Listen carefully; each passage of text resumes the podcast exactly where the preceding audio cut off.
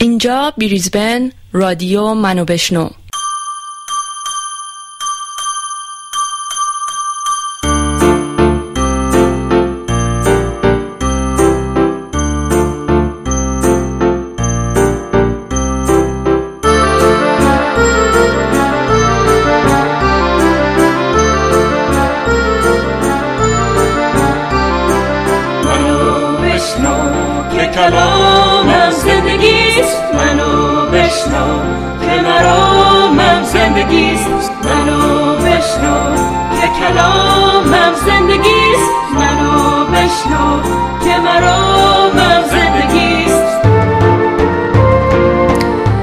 درودهای بی پایان بر همه شما عزیزان شنونده رادیو منو بشنو. امیدوارم هر کجای دنیا که هستید خوب و خوش باشید و همچنین سلامت و وقتتون بخیر. امروز سه‌شنبه هفتم دسامبر دو هزار و بیست میلادی برابر با شانزدهم آذر ماه هزار و چهارصد خورشیدی است و صدای من که زهره باشم رو از بریزبن استرالیا میشنوید، تک و تنها در استودیو، و احسان همکار خوبم امروز نیست، همراه با من و صدای من رو از شبکه جهانی گلوبال میشنوید و در هر کجای دنیا که هستید میتوانید روی شبکه رادیویی دیجیتال گلوبال رادیو منو بشنو رو به طور زنده و مستقیم بشنوید. و همینطور درودهای ویژه دارم خدمت عزیزانی که در روم حاضر هستند، در کلاب هاوس، در این اتاقی که تشکیل دادیم و به مبحث امشب که جایگاه اجتماعی زنان در صدر اسلام و تأثیر اسلام بر وضعیت زنان هست خواهیم پرداخت. ولی حالا چه شد که من این موضوع رو انتخاب کردم و به این مسئله میخوایم بپردازیم؟ بیش از چهار دهه از روزی میگذره که زنان در مراسم هشتم مارچ در ساختمان دادگستری در اعتراض به حجاب اجباری تجمع کردند که این تجمعات با سرکوب نیروهای مذهبی مواجه شد. اولین حرکت رهبر انقلاب پنجاه و هفت اجباری کردن حجاب و به عقب راندن زنان از صحنه‌های اجتماعی و سیاسی ایران بود و البته علما در همان هشتم مارچ به گفته خودشون روز زن غربی رو حذف کردند و بعدها روز زن اسلامی رو جایگزین کردند. بعد از انقلاب پنجاه و هفت با وجود اینکه فضای بهتری برای برخی زنان مذهبی و سنتی فراهم شد و بخشی از این زنان تونستن نسبت به قبل از انقلاب حضور بیشتری داشته باشند در جامعه، به طور کلی زنان چه در حوزه خانواده چه در حوزه اجتماعی با محدودیت‌های فراوانی مواجه شدند. در سالهای اولیه انقلاب که بیشتر زنان مذهبی جلودار بودند، نهایت تلاششون این بود که خوانش دین رو در مسائل زنان تغییر بدن و وضعیت زنان رو بهبود بدن. خب عرصه بر زنان سکولار و غیر مذهبی هم که تنگ بود. جنگ و تأثیرات مخرب اون بر کشور هم مزید بر علت شد تا زنان نتونن دستاورد خاصی در این دوران داشته باشند. بعدتر در دوران ریاست جمهوری خاتمی فضایی فراهم شد تا زنان سکولار هم مثل زنان مذهبی به صحنه بیان. در این دوران اگر بخوام به دستاوردهای زنان اشاره داشته باشم، میتونم بگم نشریات مختص به زنان توسعه یافت، انجیوهای مربوط به زنان ایجاد شدند و شاهد آگاهی بخشی و رشد فعالیت‌های سیاسی اجتماعی زنان بودیم. دوره ریاست جمهوری احمدی نژاد با رکود برخی از فعالیت‌های زنان همراه بود، اما پتانسیل‌های عظیمی که در تغییر, برا... بر... تغییر برای وضعیت زنان ایجاد شده بود، موجب حضور گسترده اونها در تجمعات مربوط به انتخاب... انتخابات هشتاد و هشت شد و بعد از سرکوب هشتاد و هشت دوباره زنان از جامعه حذف شدند و به طور کمرنگتری در جامعه حضور داشتند. بعد از دستگیری‌های سال هشتاد و هشت بسیاری از فعالان زنان با سابقه زنانی که با سابقه بودند به خارج از ایران کوچ کردند و فعالیت زنان در خارج از ایران پررنگتر شد. از طرفی هم فضای مجازی رو به رشد بود و به مرور فعالان زن خارج از کشور و داخل ایران ارتباطی رو شکل دادن و با کمک فضای مجازی سازماندهی جنبش زنان داخل و خارج ایران مؤثرتر شد. این توضیحات رو دادم که به اینجا برسم که تا حالا دستاورد جنبش‌های زنان چه بوده و اینکه از نظر قانونی مذهب چطور تونسته زنان رو در فعالیت در عرصه‌های اجتماعی نگه داره و حفظ بکنه و آیا سدی جلوی راه اونها گذاشته یا خیر. یکی از مشخصات اصلی وضعیت زنان در ایران تبعیض و تناقض در سیاست‌ها و رشد جامعه زنان هست. به عنوان مثال تعداد دانشجویان زن در دانشگاه‌ها افزایش داشته و بیشتر از مردان هست، ولی به همون میزان تعداد زنان بیکار تحصیل کرده هم افزایش داشته. چرا؟ ادغام شریعت با قانون اساسی ایران که خب این مسئله از همون ابتدای سالهای بعد از انقلاب پنجاه و هفت تأثیری منفی بر وضعیت زنان گذاشت یکی از دلایل عمده این مسئله هستش و پیشرفت فعالیت‌های زنان رو خیلی دشوار کرد. با اینکه فعالان زن، زنان تلاش‌های زیادی برای رفع قوانین تبعیض‌آمیز کردند، از کمپین یک میلیون امضا گرفته تا کارزار منع خشونت علیه زنان تا منع کودک همسری، اما تصحیح این قوانین تبعیض‌آمیز حتی اگر به مجلس شورای اسلامی هم برسند از سد شورای نگهبان عبور نمی‌کنند. از همه این تناقضات و تبعیض‌ها که بگذریم، این مسائل در, زن در هنگام انتخابات شدت بیشتری می پیدا میکنه و از زنان فقط استفاده ابزاری و استفاده میکنن که رای جمع آوری بکنن. خب این مقدمه رو من خدمتون عرض کردم که بگم همه این مسائل در ذهن من بود و حالا خیلی مایل هستم که بدانم اسلام چه تأثیری بر این سلسله قوانین حکم فرما و تبعیض‌آمیز بر, بر زنان گذاشته و این مسئله‌ای که ما میشنویم که اسلام برای بهبود وضعیت زنان بسیار مفید بوده آیا واقعیت داره یا خیر. و مسئله دیگر این که بسیاری از اوقات از فقها و افرادی که دیندار هستند و باورمند به اسلام هستند میشنویم که اسلام دینی است که آمده تا برای زنان رهایی بیاورد و بسیاری از مسائل.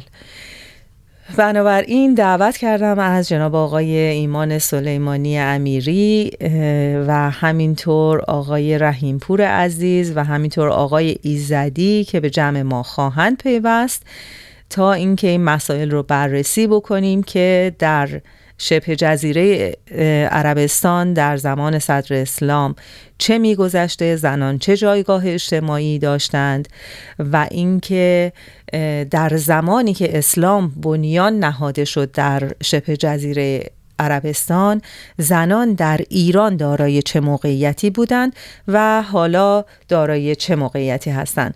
آقای سلیمانی امیری درود بر شما، آقای رحیمپور عزیز درودهای بی پایان من بر شما و همینطور امینی عزیز دوست نازنینم که همیشه به من کمک میکنه.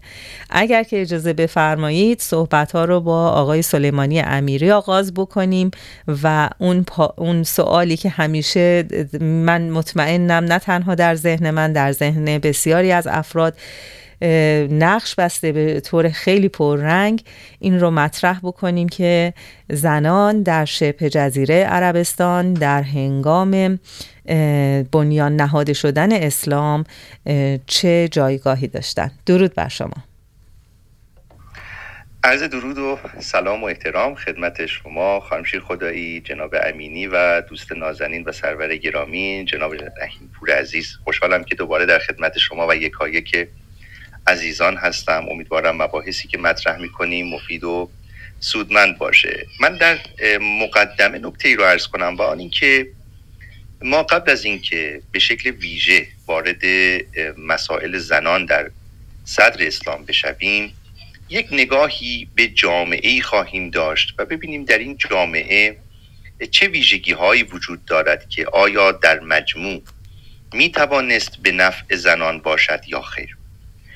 جامعه حجاز آن زمان به دلیل اینکه یک نوع نظام متفرق قبیله‌ای بود قوانین واحدی هم نداشت، یعنی شما برخی قبایل رو می دیدید یا به خاطر سابقه یا به خاطر مراوداتی که با ملل دیگر داشتن قوانین متفاوت و بروزتری داشتن نسبت به برخی اعرابی که خب طبیعتاً نوع زیست اونها، مکانهایی که در اونجا بودن و مراودات اندک اونها مانعی شده بود برای اینکه کمی خود رو بروز رسانی بکنن. در یک جامعه چنینی شما نمیتوانید یک قانون واحد ببینید، پس قوانین کاملا عرفی هستند. نکته دیگر این که در درون جامعه عرب آن زمان علاوه بر اینکه یک حکومت مرکزی وجود نداشت که سعی بکنه یک نظام واحدی رو ایجاد بکنه، یک نظام دینی هم وجود نداشت که الزاماً مردم نسبت به آن قوانین شریعت تبعیت داشته باشند و ملزم به رعایت اون بشوند. هر کسی بنابر نوع دیدگاه‌های خاص خودش خدایانی رو عبادت می‌کرد. خب طبیعی است در درون چنین جامعه عرفی شما می‌توانید امیدوار باشید که روز به روز موقعیت شما تغییر بکند. یعنی اگر دویست سال قبل شیخ قبیله می آمد و نکته‌ای رو بر مردم سرزمین خودش یا قبیله خودش بار می کرد، شما امیدوار بودید که نوادگان او به واسطه آشنایی با مسائل حقوقی جدید، تمدن‌های جدید، مراودات جدید خود رو تغییر بدن، دیدگاه‌های جدیدی بیاورند. چیزی که شما مثلا در عربستان الان می بینید، یعنی آنچه که مثلا آقای بن سلمان اجرا میکنه کاری نداریم به عمق اون مسئله و اعتقادات او، ولی نشان میدهد که او دنبال تغییرات است.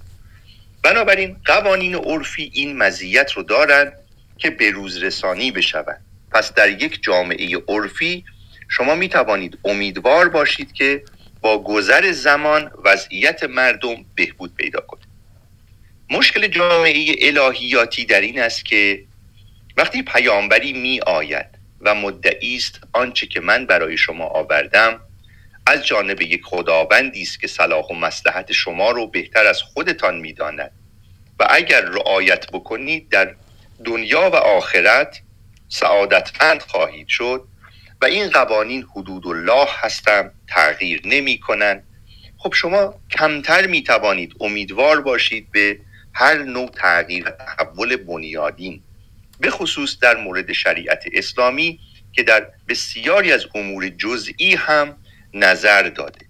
پس اولین وجه افتراقی که میتواند دورنمای این دو نهله فکری رو برای ما مشخص کنه این است که جامعه حجاز آن زمان به دلیل عرفی بودن راه پیشرفت رو مسدود نکرده بود، اما جامعه دینی اسلامی الهیاتی بعد از آمدن در سرزمین حجاز به خاطر اینکه این قوانین رو لایتغیر دانست، سنت خود پیامبر رو، آیات قرآن رو غیر قابل تبدیل و نسخ دانست در بسیاری از امور، در آن بخش‌های اساسی دیگر تغییر رو یا مسدود کرد یا بسیار کند کرد.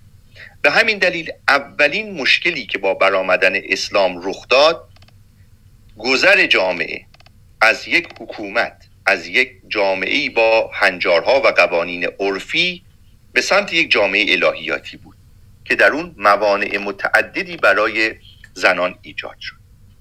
در جامعه عرب آن زمان با توجه به اینکه خب کارکردهای مردسالارانه در او به وضوح مشخص هست، اما ما ریشه هایی رو می‌بینیم از اینکه زنانی وجود داشتند که اسباب فخر جوامع بودند، برای اقوام قبیله یک نوع افتخار رو در پی داشتن. شما نام الهگانی رو میبینید که در اون جامعه نام دختران یا زنان بوده. حتی سه بت لات، منات و عزا رو با اینکه بت قبایل متعددی بود، مثلا منات بتی بود برای مردم اوس و خزرج در حوالی مدینه، یا عزا برای قریش و همینطور لات برای قبیله سقیف در طائف، اینا رو دختران خدا می دانستن. و خب طبیعتا شما می توانید حدس بزنید در یک جامعه حداقل دینی هم انسان‌ها دوست دارن بهترین‌ها رو به خدای خودشون هدیه بکنن یا نسبت بدن. وقتی آنها برای خدای خودشون دخترانی رو تصور می‌کردند که این بارها در قرآن هم آمده، این نشان می‌دهد که جایگاه زنان و دختران جایگاه پست و حقیر نبود، وگرنه اون رو که به خدای خودشون نسبت نمی‌داد. این یک دیدگاهی است که می‌تواند به ما کمک بکنه که زنان در اون جامعه می‌توانستند واسطه یا شفیعان یک مرد با خدای او باشند و این مطلب کمی نیست. نکته دیگر این که شما ریشه‌های برخی از این قبایل رو می‌بینید که نام زنان بر اونهاست، مثل خزاعه و دیگر قبایل.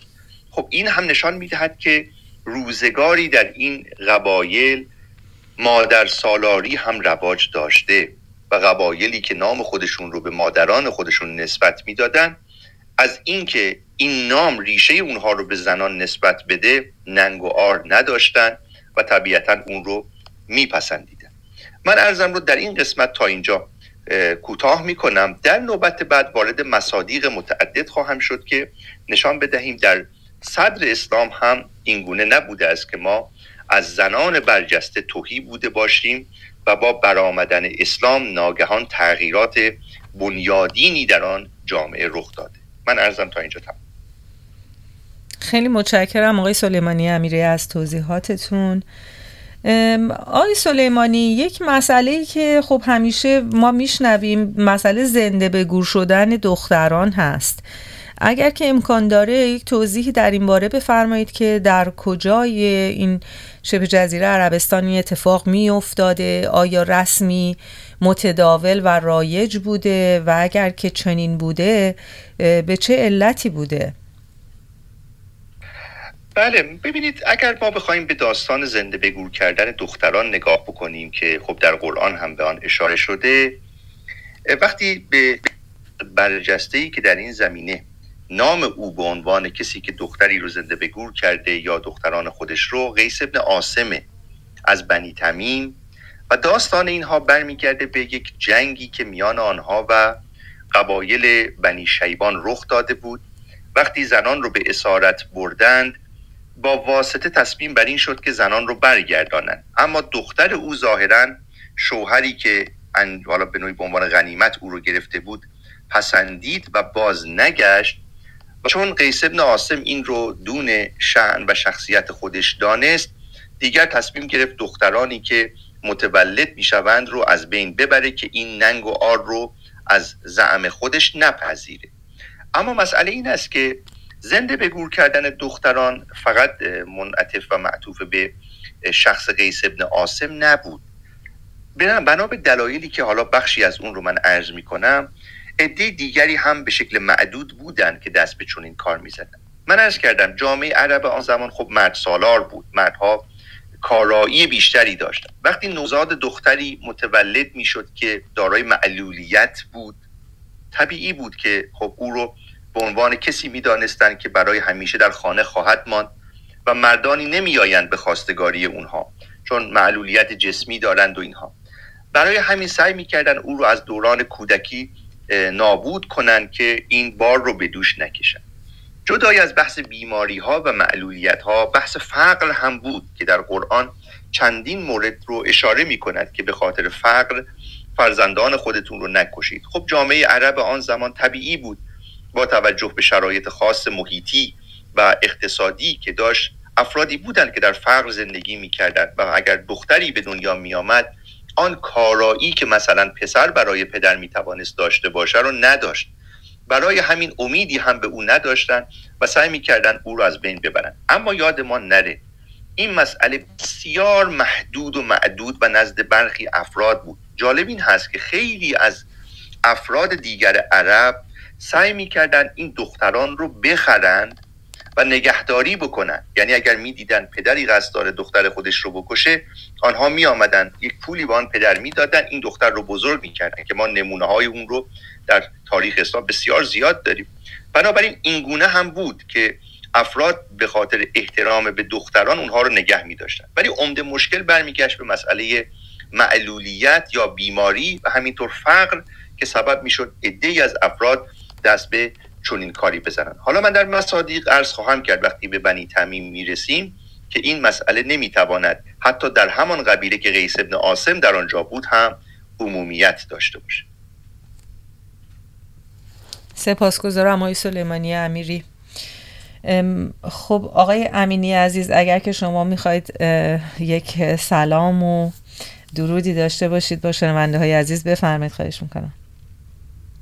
بله ممنونم، درود بر شما، درود بر آقای سلیمانی عزیز و جناب دکتر رنگپور که خیلی وقت بود صداشون رو نشنیدم، امیدوارم جلسه خوبی باشه. ممنون. سپاسگزارم از شما. آقای رحیمپور گرامی، درودهای بی پایان بر شما، خیلی متشکرم که دعوت رادیو منو بشنو رو پذیرفتید. من البته سوالم رو در ابتدای برنامه مطرح کردم ولی مایل هستم در ابتدا و در مقدمه هر آنگونه که شما مایل هستید ورود به بحث داشته باشید. خواهش میکنم، ممنونم. عرض سلام دارم خدمتتون سرکار خانم هشتی خدای بزرگوار، جناب امینی عزیز، استاد بزرگوارمون جناب سلیمانی امیری عزیز، همه عزیزانی که در اتاق حضور دارن. امیدوارم که بحث در واقع جامعه و به درد بخوری هم باشه، قطعا هم با حضور سایر دوستان هم میتونه بر این در واقع غلظت حلاوت بحث افزوده بشه. من طبق معمول استفاده کردم از فرمایشاتی که جناب سلیمانی امیری مطرح فرمودند. در واقع چند تا نکته زیربنایی رو جناب سلیمانی مطرح کردن که قطعا هم درست هست. مطمئن یک دو تا نکته مقدماتی رو عرض میکنم که بعد دیگه وارد جریان اصلی بحث بشیم، طبیعتا این مقدار بیشتر میشه شکافتشون. در نکته اساسی که اتفاقا در صحبت‌های جناب سلیمانی هم وجود داشت، مسئله تکثر در قوانین اجتماعی جزیره العرب در دوره در واقع در زمان قبل از بعثت هست. قبایل مختلف وجود دارند، فرهنگ‌های مختلف وجود دارند و در هر کدوم از این قبایل در واقع قوانین خاصی حاکم هست. این از این حیث اهمیت داره نگاه کردن به این مسئله که توجه داشته باشیم اتفاق یا قانون یا رسمی که در یک قبیله یا یک خانواده حتی شکل میگیره نمیتونه دلیل بر این باشه که تعمیم پیدا بکنه به تمام مردمانی که در اون دوره میزیستند و تمام قبایل، در نتیجه تمام مثلا شبه جزیره عربستان. البته در دوره بعد از اسلام فرایند یک دستسازی قوانین اتفاق افتاده. حالا بعدها وارد بحثش خواهیم شد طبیعتا. یعنی این که دیگه قوانین قبایل و عشیره ها و خاندان ها و اینها و مناطق مختلف دیگه تبدیل شدن به یک مثلا با, با یک مثلا وحدت رویه‌ای که منبعث از قرآن یا حدیث هست، یه وحدت رویه‌ای پیدا میکنن، یک دستسازی میشه. به ویژه در دوره‌ای که نهاد دولت به صورت تعریف شده شکل میگیره، مخصوصا از دوره خلیفه دوم به بعد اونجا یک دستسازی ها صورت میگیره. در دوره قبل از بعثت ما عملاً با مثلا کسانی که به بررسی این شواهد تاریخی و مطالب تاریخی میپردازند، ما با دو تا رویکرد که اتفاقاً دو تا رویکرد متفاوت هست در واقع مواجه میشیم.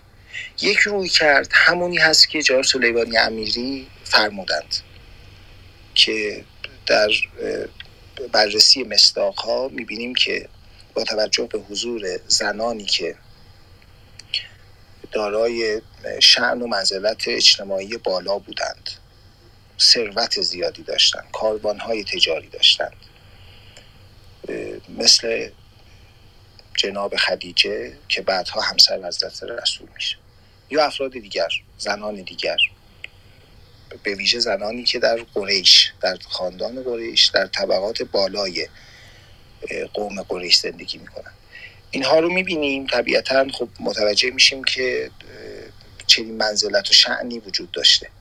در کنار اون رویکرد دیگری وجود داره که با بررسی برخی از مصادیق نشون میده که منزلت و شأن زن در اون دوره خیلی مثلا از جایگاه بالایی برخوردار نیست.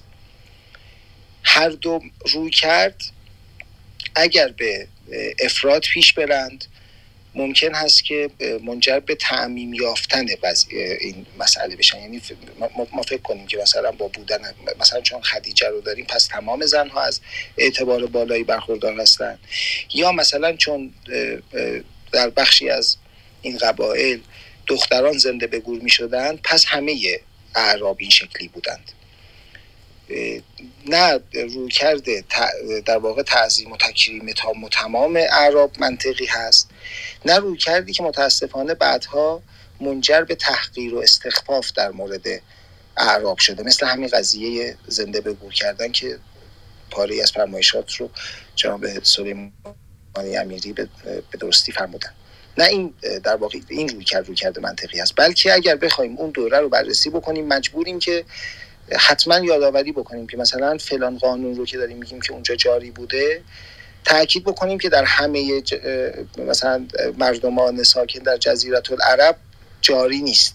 این این رو این حتما بایستی مورد توجه قرار بگیره که تعمیم یافتگی شکل نگیره. گرچه همونطور که عرض کردم در دوره اسلام یک دستسازی اتفاق میفته، یعنی همه اون قوانین انگاری که تجمیع شدند برخیشون حکم امضایی گرفتن و از طرف شارع دین مورد تایید قرار میگیرند، برخیشون ابطال شدند و قوانین دیگری جایگزین شدند و برخیشون اصلاح شدند. حالا بعضی از مصادیق رو حتما در خلال بحث صحبت خواهیم کرد.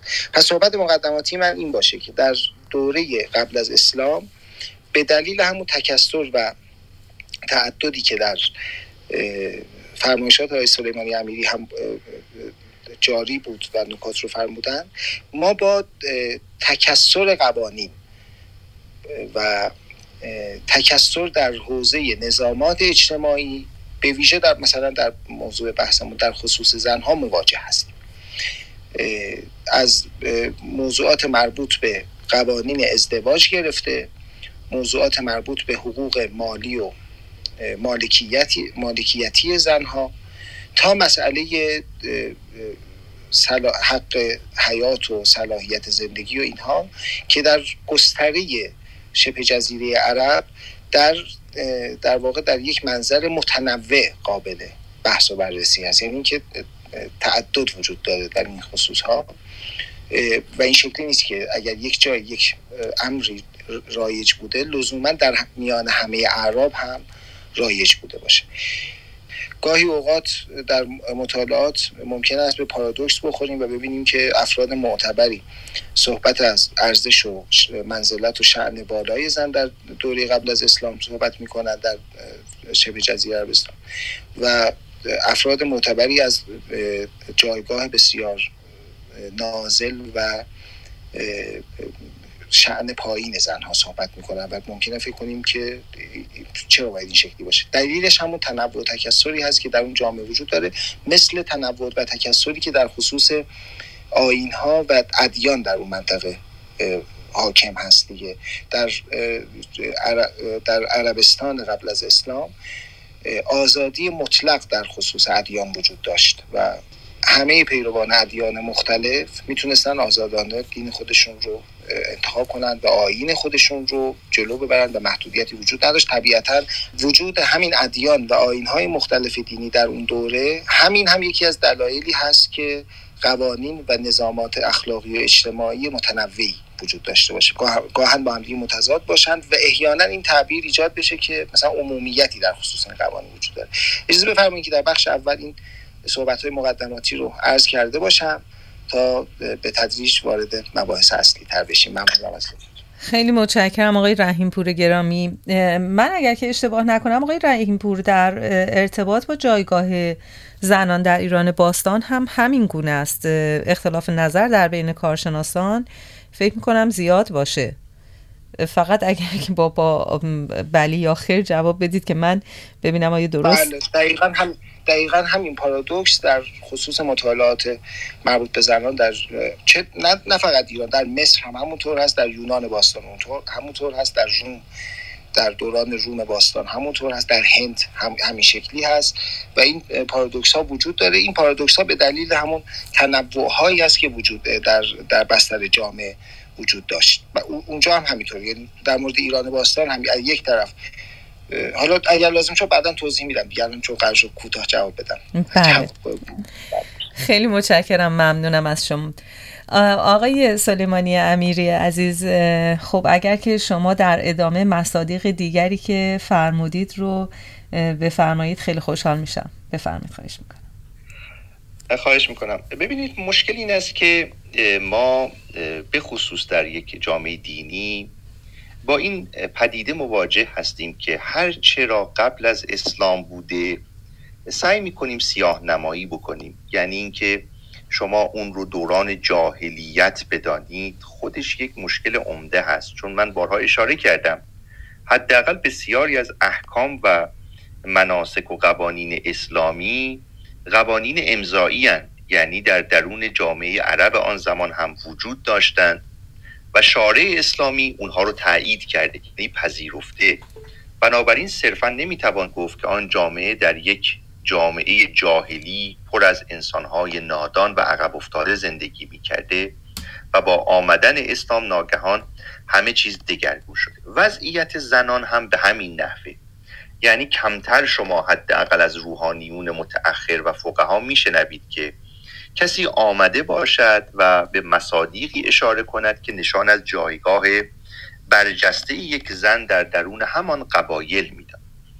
به عنوان مثال من عرض میکنم شما در جامعه عرب آن زمان که رسانه به این معنا وجود نداشت، عمده مطالبی که قرار بود به عنوان یک پیام به قبایل دیگر برسد رو در کلام شاعران میدیدید. یعنی شاعران نقش برجسته‌ای در انتقال مفاهیم داشتن. حالا این مفاهیم میتوانست افتخار قبیله خودش باشه، مدح قبیله خودش باشه و ذم قبایل دیگر، یا در مورد قصص و برخی پدیده ها. در آن جامعه زنانی رو ما داریم که از این قضیه بهره‌مند بودن. شما خنثی رو دارید، کسی که حتی در هماوردی با حسن ابن ثابت شاعر پیامبر اسلام دست بالا رو داشت. شما زنی رو میبینید در مدینه به نام اسماء بنت مروان که شعرهای او پیامبر اسلام رو به نحوی دچار مشکل کرد که دستور ترور او رو داد. خب این نشان میدهد که این اشعار در آن جامعه بازخورد داشت. افراد نمیگفتن این زن ناقص العقل و نمیداند چه میگوید. بنابراین عده‌ای در پس اون پیامهای اشعار تهییج میشدند. شما آوازخوانان و هنرمندانی حالا به آن سبک نه به معنای امروزی رو دارید که حتی کشته شدند که یکی دو نمونه اونها کنیزان و زنانی بودند که برای ابن خطل کار می‌کردند، مثل ساره، فرتنا و دیگران. در آن جامعه حتی شما زنانی رو دارید که نقش کاهنه ها رو بازی می‌کنند، یعنی غیب گویانی رو که از آینده، از گذشته، از آنچه که پیش خواهد آمد خبر می‌دادند. شاید برای ما اینها خیلی عجیب و غریب باشد، اما اگر تصور کنیم امروزه وقتی در درون یک فقهی مثل فقه شیعه زن نمیتواند امام باشد، زن نمیتواند رهبر باشد، زن نمیتواند پیشوا باشد، این مسئله برای شما قابل حل تر خواهد بود که بدانید زنانی که بعضاً در قبایل عرب به کهانت میرسیدند یا به نوعی به آن درجه هایی می رسیدن که قوانین وضع می کردن نکته مهمی است. به عنوان مثال من عرض می کنم بنابر خود نقل منابع اسلامی زمانی که عبدالمطلب تصمیم می گیره عبدالله رو قربانی بکنه برای خدای خودش، قریش از او می خواهند که از یک زن کاهنه‌ای کمک بگیره برای رفع این موزل. به نزد او میرن و او پیشنهادی میده که بعدها تبدیل میشه به میزان صد شتر دیه‌ای که امروزه در درون جامعه اسلامی به عنوان یک حکم شرعی اجرا میشه. بنابراین این زنانی که به این مدارج میرسیدن زنانی نبودند که خدا از اونها روی برگردان بوده باشد. آن چیزی که شما مثلا در اسلام میبینید زنان نمیتوانند به امامت برسند، چون دارای آن ظرفیت ها متصور نمیشوند. بنابراین این دیدگاه در آن جامعه منفی بود. در مورد زنان تاجر رو که خب نمونه اون رو جناب رحیم‌پور عزیز در مورد حداقل همسر پیامبر اسلام اشاره کردن، با اینکه خب خدیجه یک تاجری در واقع سطح متوسط بود، یعنی آنقدرها هم دارای ثروت عظیم نبود، ولی شما مادر ابو جهل رو دارید که حنظلیه تمیمی، او تاجر عطر بود، ثروت بسیار زیادی داشت. شما مادر مصعب ابن عمیر اوناس رو دارید، او هم دارای ثروت بسیار زیادی بود. ام عبد، کسی که عبدالله ابن مسعود که از بزرگترین حافظان و قاریان قرآن بود، در واقع چوپان او بود، یعنی گوسفندان او رو میبرد و به نوعی برای صحرا و کارهای مختلف. خب این زنان رو در درون اون جامعه دارید، بنابراین مسدود نیست راه تجارت زنان. آنگونه که مثلا با برآمدن اسلام مدعی شدن زنان نسبت به اموال خودشون آزادی کامل ندارند مگر در دویون و یا به نوعی برخی امور شرعی، وگرنه باید با اجازه مردان خودشون دست به بعضی از این بزد و بخشش ها یا کارهای تجاری بزنند. نکته دیگر این که ما وقتی سخن از زنان در موقعیت های اجتماعی می کنیم، خب شواهدی داریم، الزاما هم به یک قبیله بر نمی گرده. شما مثلا ام غرفه که نام فاطمه بنت ربیعه هست، از قبیله بنی فزاره هست. بنی فزاره که از قبایل رد پایین اعراب محسوب می شدن، یعنی کسانی بودن که نوع زندگی اونها بیشتر به باجگیری، گردنگیری و نوعی از رفتارهای خیلی رد پایین بود که حالا زعیمشون در آن زمان پیامبر اسلام مثلا عیینة ابن حصن فزاری، اینها رد پایین بودن، ولی در همون جام در واقع قبیله بسیار بسیار رد پایینی مثل بنی فزاره شما ام غرفه رو میبینید، دارای یک جایگاه برجسته است. شما ام جلاس رو میبینید که خاله ابو جهل بود، دارای نفوذ بود، پیمان نامه های قریش نزد او به امانت گذاشته میشد. حتی هند دختر عتبه که همسر ابو سفیان بود، او هم دارای رأی و اندیشه بود و نقش خاصی هم در جنگ احد داشت. جالب این هست خانم شیرخدایی، ما وقتی سخن از قیس بن عاصم کردیم به عنوان کسی که دختر رو زنده به گور میکرد، خب او از بنی تمیمه، ولی در زمان انتهایی دوران پیامبر اسلام از همین بنی تمیم زنی رو داریم که حتی به مقام نبوت میرسه، یعنی مردان قبیله پیرامون او جمع میشن که سجاه دختر اوس از اوناست. یعنی اگر بنی تمیم رو در نظر بگیریم که حالا جزء قریش هم نیستن، ولی بخوایم بگوییم این موقعیت خاص زنان فقط معطوف به قریش هست، این گونه هم نبود که ببینیم سجاه زنی میتواند مقام نبوت رو پیدا بکنه و مردان پیرامون او جمع بشن. از همان قبیله‌ای که افرادی مثل قیس بن عاصم هم بودن که دخترانی رو زنده به گور میکرد. نکته دیگر این که شما مردانی رو میبینید در همان قبایل، وقتی اینها رو به مادرانشان نسبت میدادند، نه تنها ناراحت و ناامید نمیشدند بلکه افتخار هم میکردند. یعنی وقتی کسی می آمد به عمر ابن خطاب می گفت ابن هنتمه، او اصلا ناراحت نمی شد، اتفاقا افتخار هم می کرد به مادر خودش. یا وقتی به ابو جهل می گفتن ابن حنظلیه، او بسیار خوشحال هم می شد، چون مقام مادرش رو به قدری بالا می دید که اگر او رو به مادر نسبت می دادن دون شأن خودش متصور نبود. یا مثلا به نوفل ابن خویلد می گفتن ابن ادبی، او اصلا ناراحت نمی شد. جالب این هست که برخی پادشاهان بنی لحیان و آل منذر هم همین داستان رو داشتن، یعنی منذر ماوسما، ماوسما مادر پادشاه هیره یعنی منذر بود، ولی از اینکه او رو به نام مادرش بخوانن هیچ گونه ابا و کدورتی به خود راه نمیداد.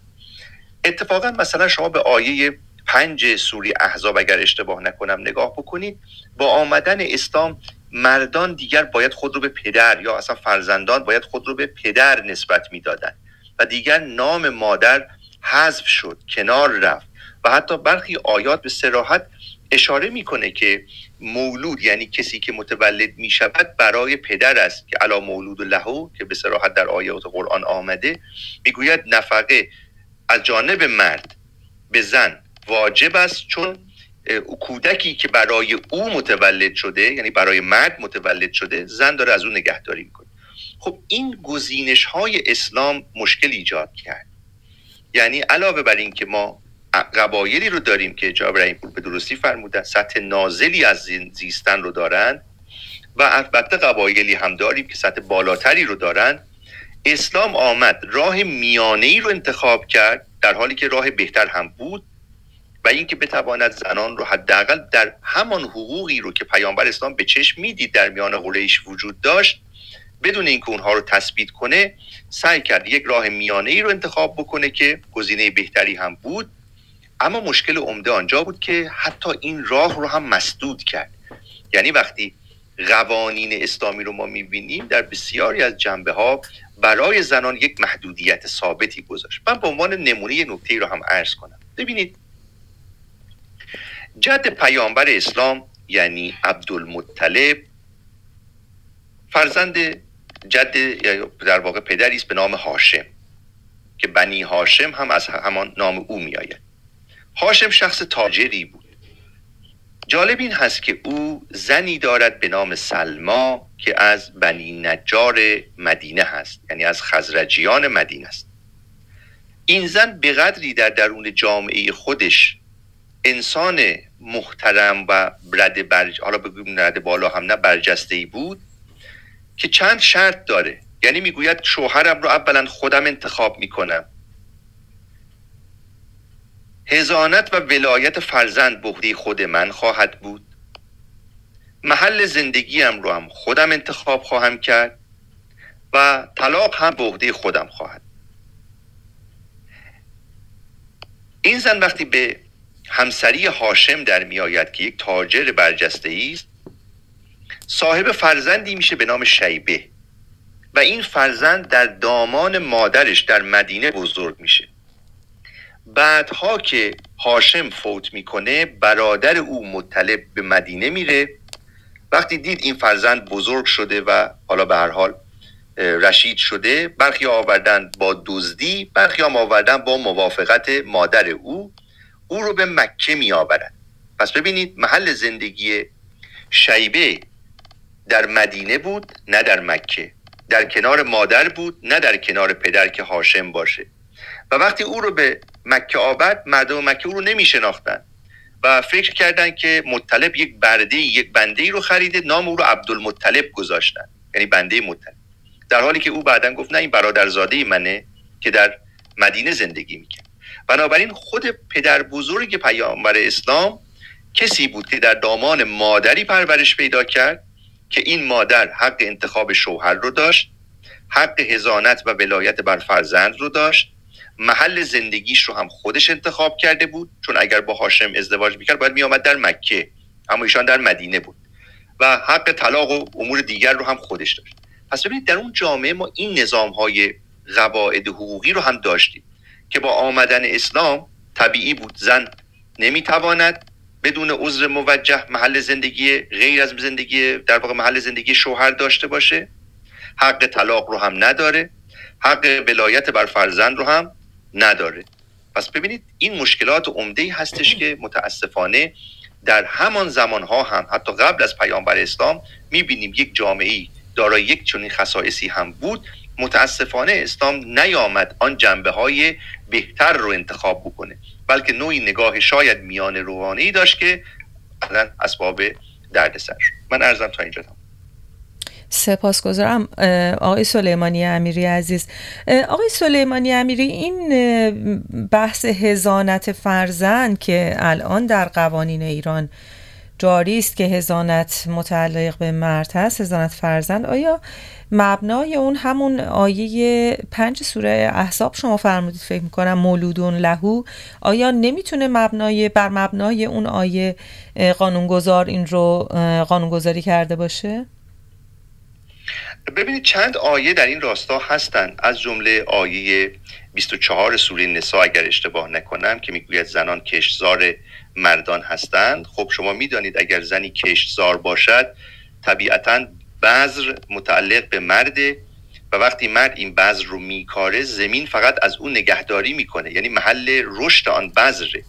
و این بذر بعد از باروری به مرد تعلق دارد. اینا این نکات دیگری هست یا آیات دیگری هست که قابل استناد هستند. بعد ما روایاتی هم در این راستا داریم. انت و مال و کل ابیک، تو و اموال تو برای پدرت هست.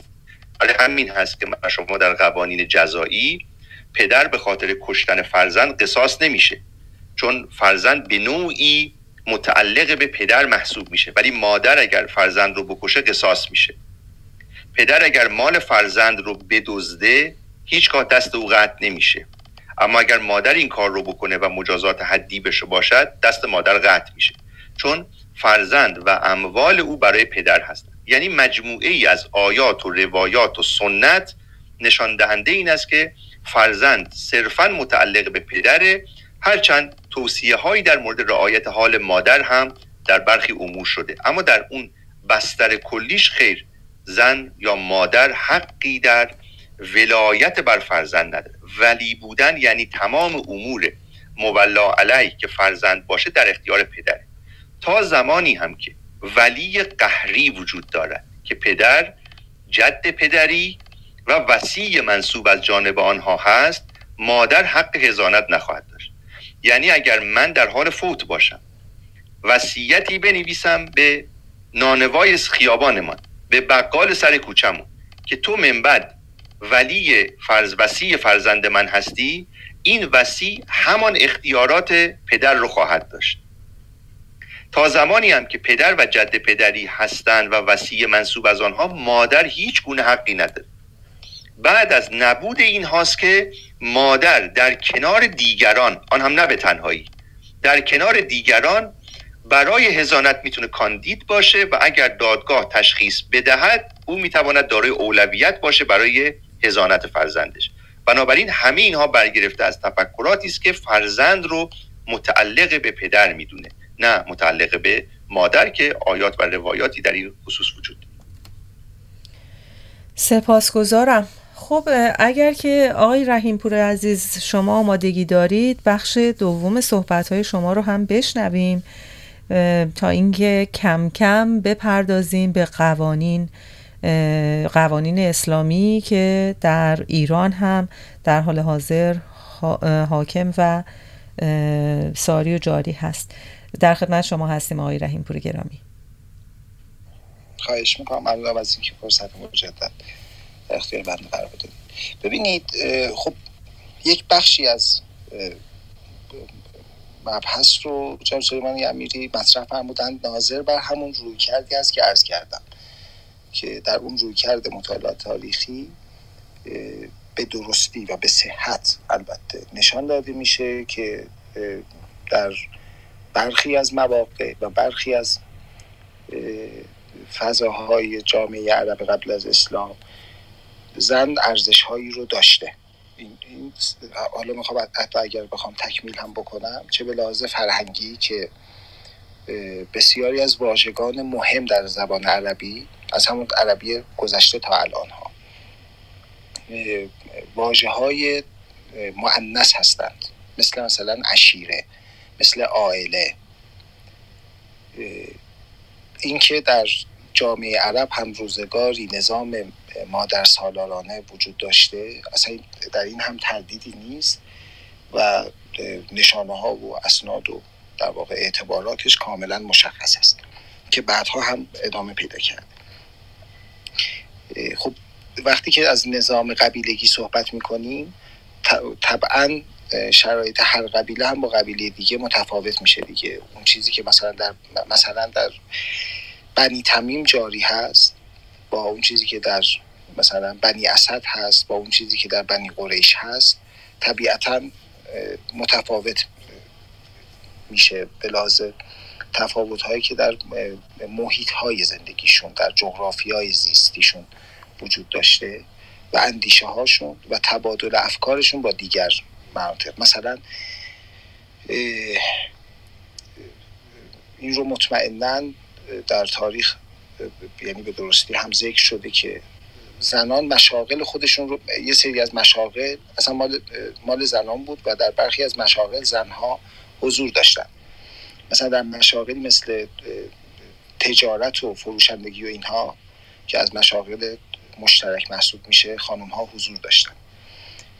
غیر از اون مشاغلی مثل قابلگی و پرستاری و کهانت و آرایشگری و نوحه‌گری و نمیدونم مدیح سرایی و دایگی و دایگی منظورم هم شیردهی هست هم هزانت چیز جداگانه، اینها هم مشاغلی بوده که زنان در اونها حضور داشتن، طبیعتاً کسب درآمد هم میکردن.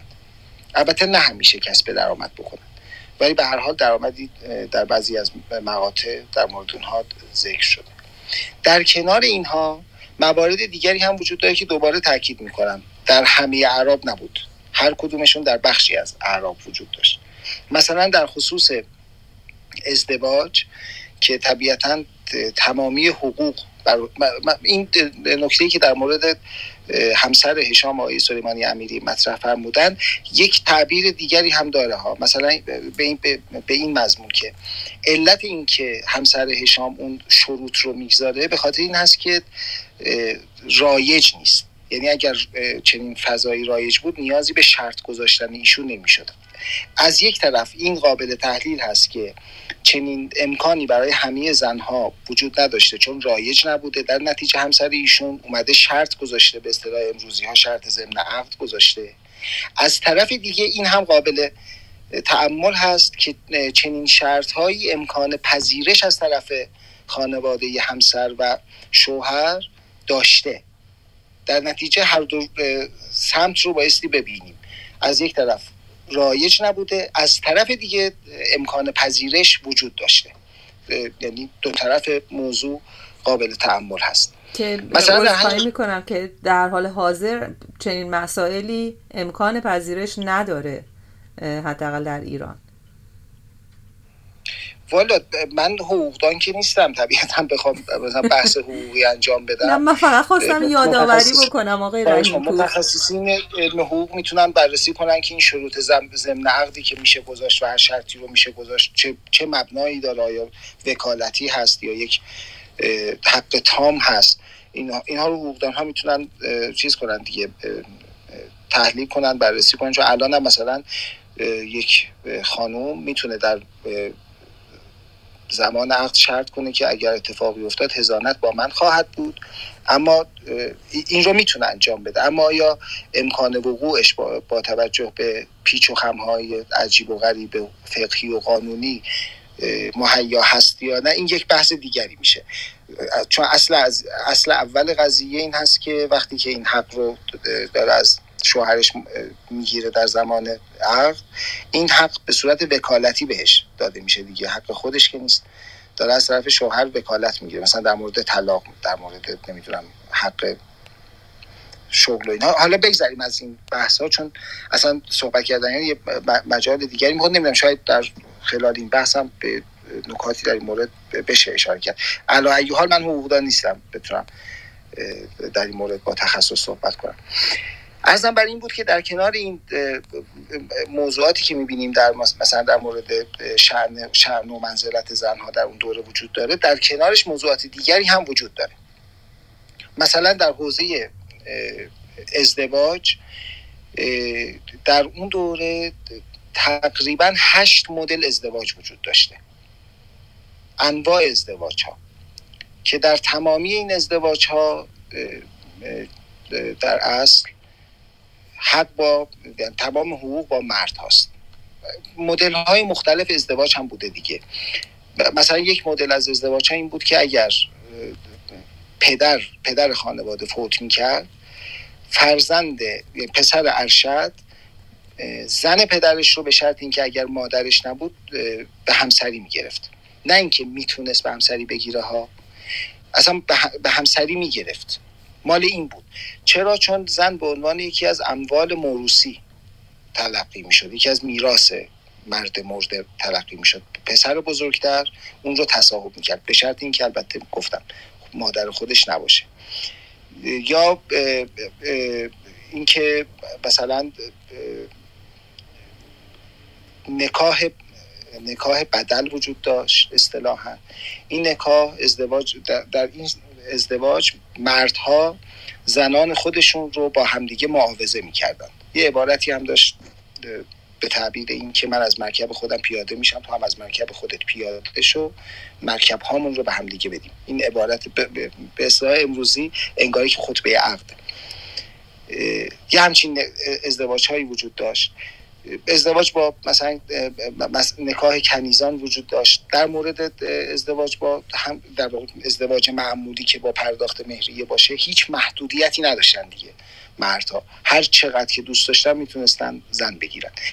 در کنار این ازدواج موقت هم وجود داشت. البته هشت نوع مثلا ازدواج وجود داشت که در تمامی این موارد به دلیل اینکه تمامی حقوق با مرد بود و زنها مثلا در در اونها دخالتی نداشتن، این باعث میشد که یک در واقع به تعبیر ما امروزی ها حقوقشون ضایع بشه. یا مثلا در بحث مالکیت و حقوق مالی و اینها، در بعضی از جاهای شبه جزیره عرب زنها هیچ نوع مالکیتی نمیتونستن داشته باشن، هیچ مالی مال خودشون نمیشد مگر اینکه شوهر کنن و اون مال مال شوهرشون میشد یا مال مثلا پدرشون یا برادر بزرگترشون، و هیچ ارثی هم بهشون تعلق نمیگرفت از از قبل در واقع مرگ پدر یا همسر. این داستان جمیله بنت احمد ابن ربی یکی از داستان‌های چیز هست دیگه، معروف هست در این قضیه که حتی که اونجا اشاره میکنه به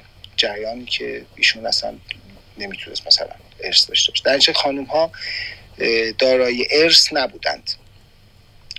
در صورت کشته شدن هم دیه‌ای برای اونها، نه دیه مالی نه دیه جانی براشون مترتب نمیشد. اگر زنی کشته میشد مثلا قصاصش نمی‌کردن، کشت در واقع طرف قاتل رو، یا دیه ازش مثلا استرداد نمی‌شد. یا مثلا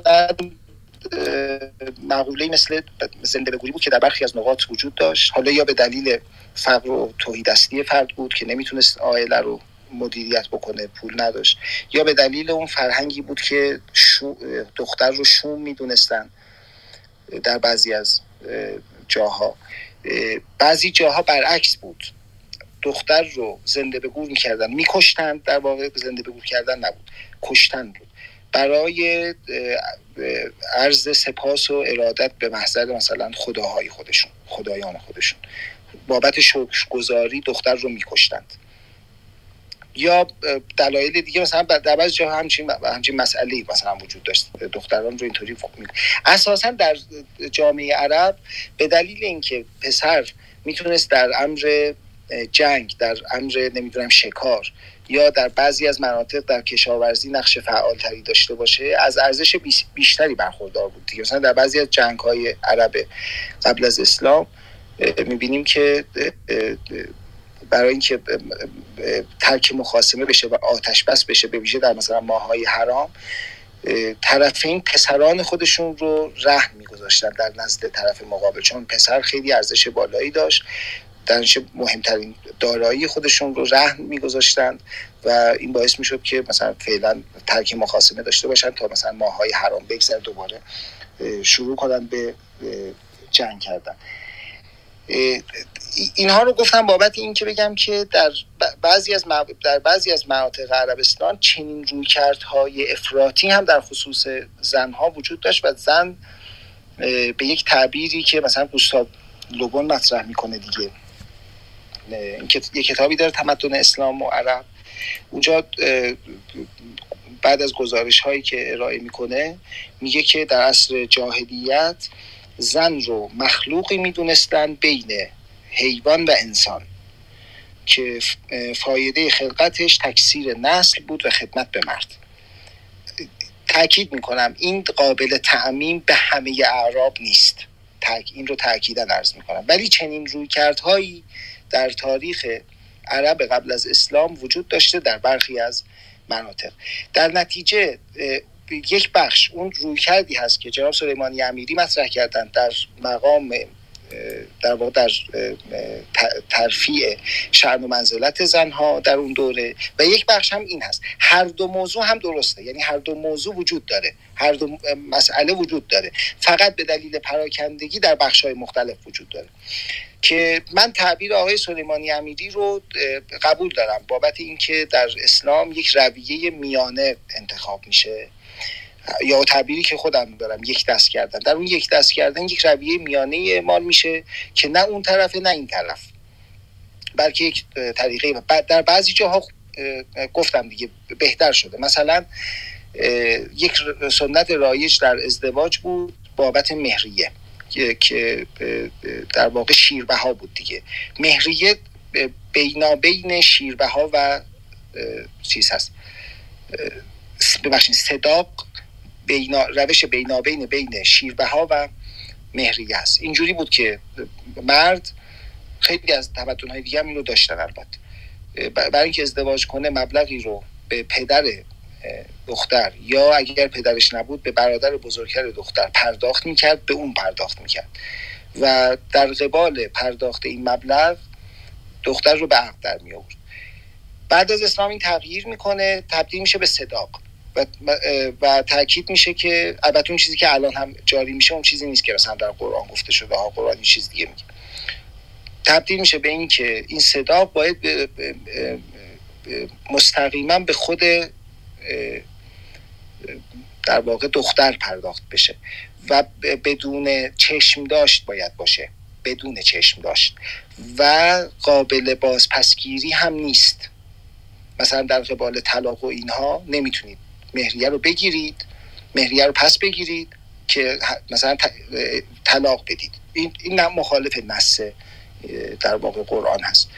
این این رو تغییر میده، این قضیه شیربها رو تبدیل میکنه به مسئله صداق مثلا بعضی جا، یا مثلا ارث رو اضافه میکنه به صورت نصف در واقع، یا یا همچین چیزهایی. منظورم اینه که این یک دست سازی بابت این هست که این قوانین متکثر و نظامات متکثر برچیده میشن، به جاش یک قانون جاری، یک قانون یک دست و واحد جاری میشه در این بلاد، در این سرزمین ها. و طبیعتاً قابل بحث است که در ادامه مباحثه من امیدوارم که به این قضیه ها بپردازیم. متشکرم. سپاسگزارم آقای رحیم پور گرامی. آقای سلیمانی بفرمایید، خواهش میکنم در خدمتتون هستیم. خواهش میکنم. من چند نکته رو عرض کنم در مورد اینکه خب اماره ها و قرائنی که ما در آیات در واقع میتوانیم نگاه بکنیم که فرزند رو متعلق به پدر دانسته، خب من عرض کردم آیه پنج سوره احزاب یک قرینه هست، آیه دویست و بیست و سه که من فکر کنم به اشتباه سوره نساء رو گفتم که بحث کشزار زنان، در واقع زنان کشزار مردان هستن، هم یک آیه هست، و آیه دویست و سی و سه که در اونجا نفقه زن یعنی لباس او، رزق او رو اشاره میکنه و علی مولود لهو، یعنی بر کسی است که فرزند متعلق به اوست، یعنی پدر. ما میتوانیم حداقل این آیات قرآن رو ذکر کنیم که نشان میدهد فرزند برای پدر است. چند نکته رو من عرض کنم شاید بد نباشه. ببینید شما فرض کنید میراث دختر و پسر خب امری است که در قرآن به رسمیت شناخته شده، در آیه یازده سوره نساء. اساس این حکم رو بر حکمی میگذارند که عامر ابن جوشم یا ذوالمجاسد و دیگران در درون نظام قبایلی خودشون وضع کردن، یعنی به پسر دو برابر دختر میراث میدادن. پس ما میبینیم زنان هم ارث میبردن، اموال میبردن. خود خدیجه هم کسی بود که اموال او به واسطه میراثی که از شوهران به او رسیده بود بود، وگرنه خویلد آنقدر سرمایه و ثروت نداشت. بنابراین این حکم در اسلام به رسمیت شناخته شد، یعنی پسر دو برابر دختر ارث میبره که در آیه یازده سوره نساء تثبیت میشه. مشکل در جایی است که ما میبینیم در آیات بعدی، یعنی مثلا آیه دوازده هم که در مورد زنان سخن میگه و آیه سیزده اشاره میکنه اینا حدود الله هستند، اینها حد خداوندند، و بعد در آیه چهارده اشاره میکنه که شما حق ندارید پا رو از این فراتر بگذارید. حتی در آیاتی دیگر و حتی این آیات اشاره میکنه که ما اموری رو بر زنان و مردان فرض کردیم، یعنی واجب کردیم. آن چیزی رو که شما اون رو ندارید و مردان دارن رو مطالبه نکنید، یعنی نخواهید که میراث شما برابر بشه با مردان. این چیزیست که خدا به اونها داده از فضل خودش. مشکل عمده در اینجاست، یعنی اگر ما بپذیریم عامر ابن جوشمی آمد میراث دختر رو نیمی از پسر در نظر گرفت. جدای از اینکه شارع اسلامی میتوانست حداقل بگوید نه، من وضع بهتری خواهم گذاشت، پسر و دختر از پدر به یک اندازه میراث میبرند. این رو که میتوانست شارع اسلامی بگذاره، متاسفانه نگذاشت، همان رو تثبیت کرد، منتها راه بهبودی اون رو هم مسدود کرد. یعنی با آمدن آیاتی که اینها حدود الله هستند، آن چیزی که سبب برتری مردان هست مطالبه نکنید و کسی که از حدود الله تجاوز بکند آتش جهنم رو خواهد دید، خب اینها عملاً راه برابری میراث رو میبنده. یعنی مشکل عمده‌ای که من اشاره کردم در جامعه عرفی با برآمدن اسلام متاسفانه تثبیت شد، همین رو شما میتوانید فقط در سه آیه قرآن که در آیه یازده تا چهارده، در چهار آیه قرآن به وضوح ببینید که اگر جامعه عرفی بود طبیعتا انسان‌ها میتوانستن امروزه بگوین خیر، ما میتوانیم میراث پسرمون و دخترمون رو به یک میزان بدیم. اما وقتی قوانین شرعی میآید یک بخشی رو تثبیت میکنه و راه تعدیل اون رو هم میبنده، طبیعتا این مشکلات امروزه به شکل عینی تری با وجود خواهد آمد. نکته دیگر این که دختران خب قربانی خدایان میشدن که جناب رحیم پور فرمودن، کاملا درسته. در یک جامعه‌ای من عرض کردم همیشه در صدد این بودن که برای خدایان خودشان قربانی کنند، ولی پسران هم همین داستان بود. یعنی همون داستان عبدالمطلب و عبدالله رو که من عرض کردم، عبدالمطلب قرار بود یک پسر خود رو برای خدا قربانی بکنه که وقتی در کنار بت هبل قرعه کشید به نام عبدالله آمد، در حالی که او خب دخترانی مثل آتکه داشت، اروا، صفیه و دیگر دختران هم داشت، اما تصمیم میگیره عبدالله. یعنی عرضم این است که جامعه عرب آن زمان یک جامعه کاملا عرفی بود. در اون جامعه عرفی شما میتوانستید تکثر قوانین رو ببینید و از همه مهمتر بروز شدن قوانین رو ببینید، ولی متاسفانه با برآمدن اسلام راه بهبود قوانین با دشواری روبرو شد، در بسیاری از جنبه ها مسدود شد، حدود الله شد و به نوعی حلال و حرام شد و برخی امور دیگر که حالا چندان هم بر روی اونها پافشاری نبود هم چه بسا با قرائت‌های فقیهانه دچار مشکل شده که این یکی از مهمترین دشواری‌هایی است که اسلام برای جامعه امروز ما به وجود آورد.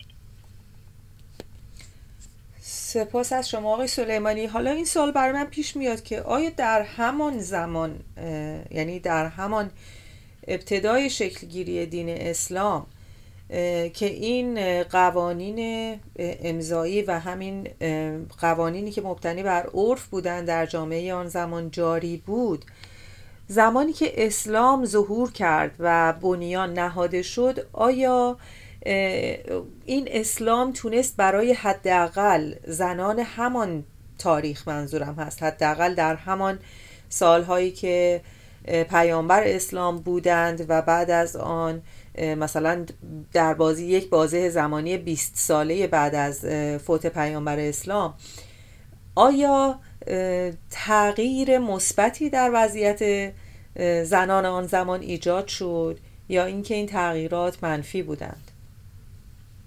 خب کاملا قابل رصد هست. من عرض کردم نمونه هایی رو که آوردم، شما زنی رو به بنده معرفی بفرمایید که مثلا جایگاه ام جلاس رو داشته باشه، جایگاه سجاح رو داشته باشه، جایگاه ام غرفه رو داشته باشه، ندارید.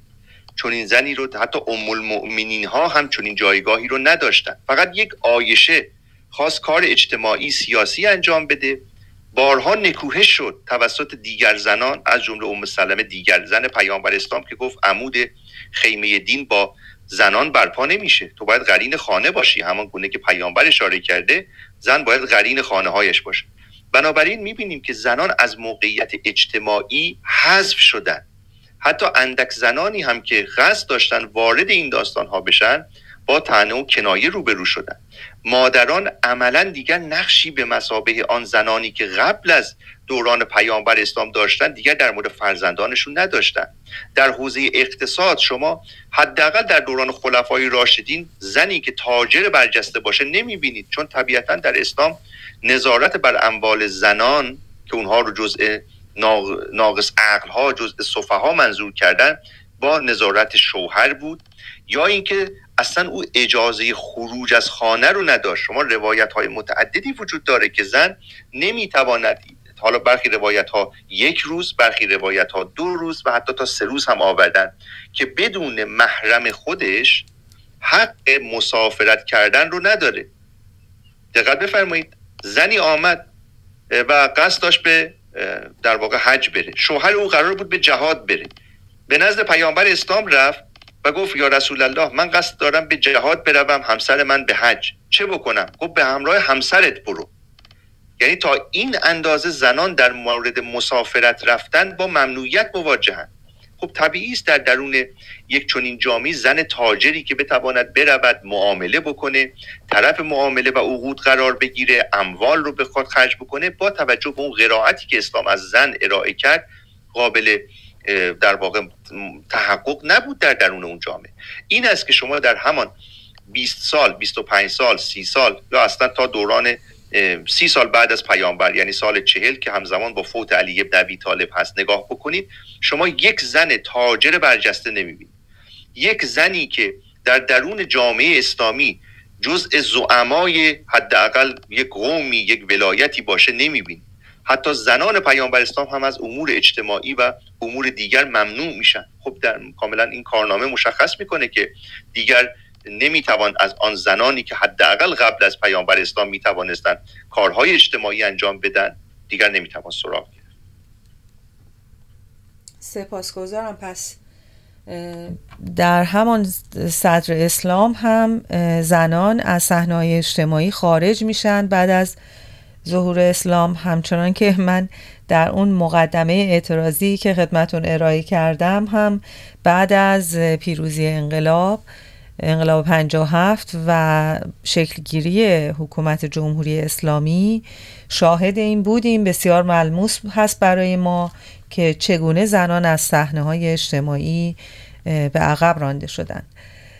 خانم شیر خدایی، من یه نکته کوتاه عرض کنم. ببینید خود مسئله حجاب اصلا بحث بر این نیست که فقط حجاب یک پوشش بر روی سر باشه، نه. اساس حجاب بر این است که شما زنان رو در داخل خانه ها نگاه دارید. یعنی اولین مسئله حجاب کشیدن پرده‌ای بر روی زنان برای حفاظت از اونهاست و ندیدن اونها، که حتی علی ابن ابی طالب هم در اون وصیت خودش به حسن همین رو اشاره میکنه، میگه اگر میتوانی کاری کن که هیچ مرد غریبه‌ای همسر تو رو نبینه و همسر تو هم با هیچ مرد غریبه‌ای آشنا نشه، برخورد نکنه. خب شما توقع دارید همسر امامی با این نوع دستورات بتونه کار اجتماعی انجام بده، میان مردم باشه، با مردان سخن بگه، کارهای اجتماعی و اقتصادی انجام بده؟ خب مسلماً مقدور نیست اساساً با این مسئله حجاب و این نوع رفتارها، اون نوع فعالیت‌ها رو انجام دادن. سپاس از شما. دوستانی که مایل هستید تشریف بیارید روی استیج، حتما ما از شما دعوت خواهیم کرد برای گفتگو، ولی اگر که اجازه بفرمایید ما در ابتدای روم تا یک نیم ساعت دیگه صحبت کارشناسان گرامی رو بشنویم و بعد در خدمتون خواهیم بود. دوستان عزیزی هم سوال کردن که میشه که کجا این ضبط شده این گفتگو رو پیدا کرد. خدمتون عرض کنم که من لینک تلگرام رادیو منو بشنو رو پیوست کردم به بالای همین صفحه‌ای که مشاهده میکنید. در تلگرام رادیو منو بشنو شما هم میتونید نسخه پادکستی این گفتگو و همچنین نسخه ساند کلاود و همینطور فایل ام پی تری برنامه امشب رو گوش بدید و همچنین کلیه برنامه های رادیو منو بشنو در اونجا درج و ضبط هستش. خب آقای سلیمانی امیری، شما تا کنون من جمع‌بندی کردم از در اصل قوانین تبعیض‌آمیز جمهوری اسلامی، به ارث اشاره فرمودید، به حضانت حضانت فرزند اشاره فرمودید، در صحبت هاتون به شرط رضایت شوهر برای خروج از کشور به نوعی اشاره فرمودید و همینطور به حجاب اجباری. اگر که اجازه بفرمایید از آقای رحیمپور سوال بکنم که آقای رحیمپور عزیز، در زمانی که اسلام شکل گرفت در شبه جزیره عربستان در ایران زنان چه جایگاهی داشتند و چه موقعیتی داشتند و بعد آقای سلیمانی امیری در خدمت شما خواهیم بود و به قوانین حقوقی دیگر اشاره خواهیم کرد. جناب رحیم پور بفرمایید. خواهش میکنم. خواهش میکنم. اگر اجازه بفرمایید نسبت به سوال قبلی که از جناب سلیمانی امیری شما فرمودید من چند تا نکته عرض کنم و به این پرس شما هم میرسم.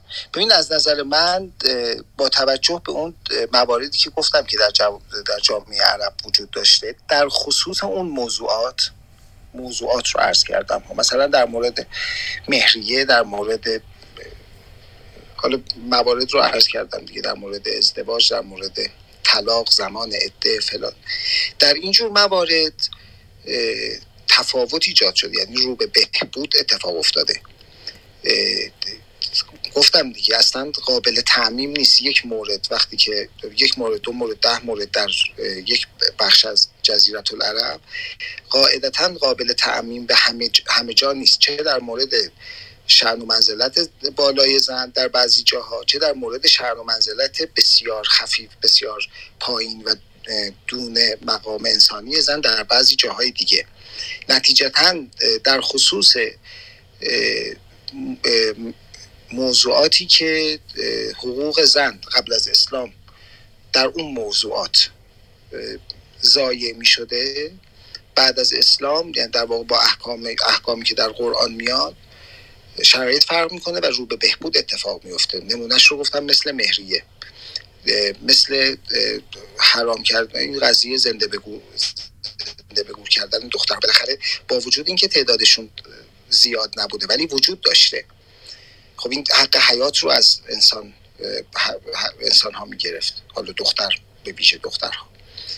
یا در خصوص محدود کردن انواع ازدواج به فرض اینکه تازه ازدواج موقت هم مورد تایید در واقع اسلام قرار گرفته باشه که در موردش بسیار بحث طولانی وجود داره، نتیجه اون محدود کردن فقط ازدواج دائم و ازدواج در واقع موقت هست، در حالی که سایر ازدواج ها در واقع محدود میشن و شرایط تفاوت میکنه. یا در خصوص مسئله ارث اینطوری نیست که همه همه اعراب به دخترها ارث میدادن، بله نمونه هایی وجود داره که دادن ولی همشون اینجوری نبود. وقتی که در واقع قانون ارث اعمال میشه یا آیه ارث نازل میشه، این برای همه زنها و همه در واقع بانوان اعمال میشه، در نتیجه در این حد رشد اتفاق میفته، در این حد فضا بهتر میشه، در این حد شرایط مطلوبتر میشه. طبیعتا برای جامعه انسانی نمیتونه اکتفا بکنه، در این که شکی نداریم، مخصوصا جامعه امروز که مثلا توضیحش مثلا اینطوری هست که در آیین یهودیت هم ارث برای دخترها وجود نداشت. آیا الان یهودی ها به دخترانشون ارث نمیدن؟ اتفاقا به صورت مساوی هم ارث میدن. در, در مسیحیت هم احکام مشابهی وجود داشت. آیا الان مسیحی ها اونها رو اعمال میکنن؟ طبیعتا نه.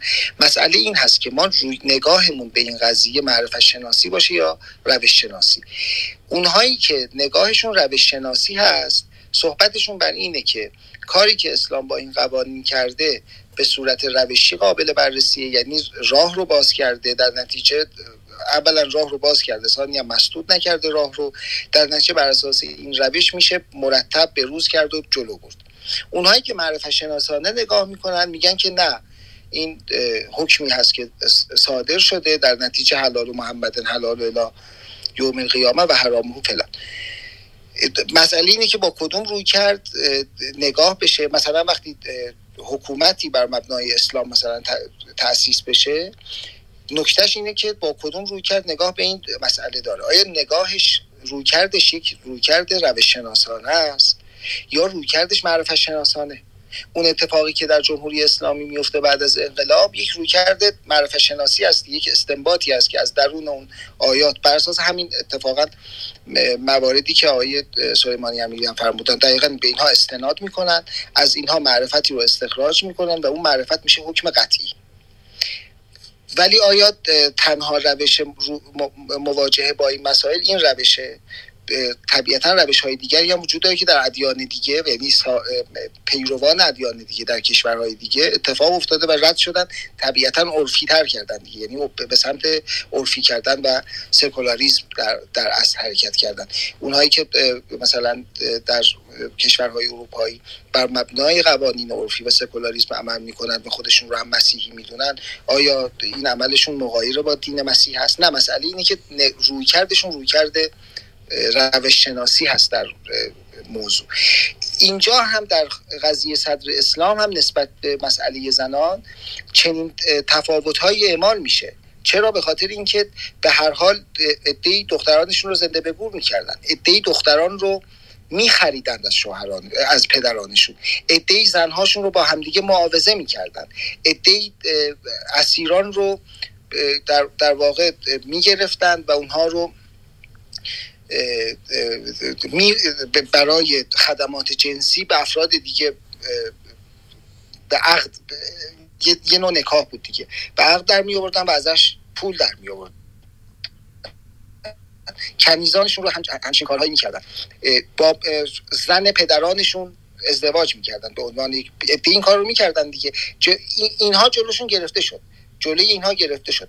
موارد دیگه انجام نشد، اعمال نشد. واقعیت هم این است که اعمال نشد. اینجا من میگم که یک نگاه روش‌شناسی باعث میشه که اون تحجر و جمود در احکام اتفاق نیفته. اون جمود و تحجر این هست که با... تحجر این هست که باعث میشه که در واقع یک موضوع در واقع با تلقی حدود الله بودن دیگه تا آخر قیامت همونجور بمونه، نتیجهش بشه احکامی که الان مثلا وجود داره. از درون همین نگاه هست که مسئله حجاب اینطور تلقی میشه، اصلا مسئله اجبار قانونی در حجاب استنباط میشه و استخراج میشه، چون مسئله اونها، اونهایی که این قوانین رو تنظیم میکنن، مسئله اونها روش شناسی نیست، به دنبال این نیستن که ببینن آیا اسلام روشی داشته یا نه، که به حال ببین مثلا روش درست بوده یا نه، اصلا با اون کاری ندارم ها.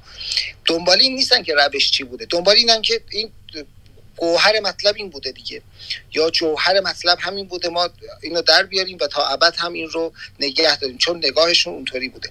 نتیجتاً عرض من این هست در این بخش، در این موضوع، که تفاوت اعمال شده، تفاوت اتفاق افتاده، تغییر اتفاق افتاده. در پاره زیادی از موارد تفاوت‌ها به نفع زنان هم شده در اون مقطع، چون مسئله تعمیم پیدا کرده، مسئله عمومیت پیدا کرده. اگر قرار باشه که دولتی شکل بگیره، نمیشه که درون این دولت هر کسی یک قانونی داشته باشه، مجبورن که در واقع قوانین رو تثبیت بکنن و تعمیم بدن برای همه، یعنی جامعه پذیر کنن، قوانین رو یک دست بکنن، وحدت رویه ایجاد بکنن. در چنین وضعیتی حتما مسئله نقد جایگاه اساسی داره دیگه. ما میتونیم نقد بکنیم بابت اینکه این شرایط باعث بهبود وضعیت در استمرار شده یا نشده، که طبیعتاً جایگاه بحث جدا است. بله، البته عذر میخوام آقای رحیم پور، اینجا برای من نوعی این سوال مطرح میشه که اگر که میخواست اتفاق مثبتی بیفته و اگر میخواست تغییر مثبتی انجام بشه، چرا به صورت مطلق قوانین انسانی تر و بدون هیچ تبعیضی شکل نگرفت؟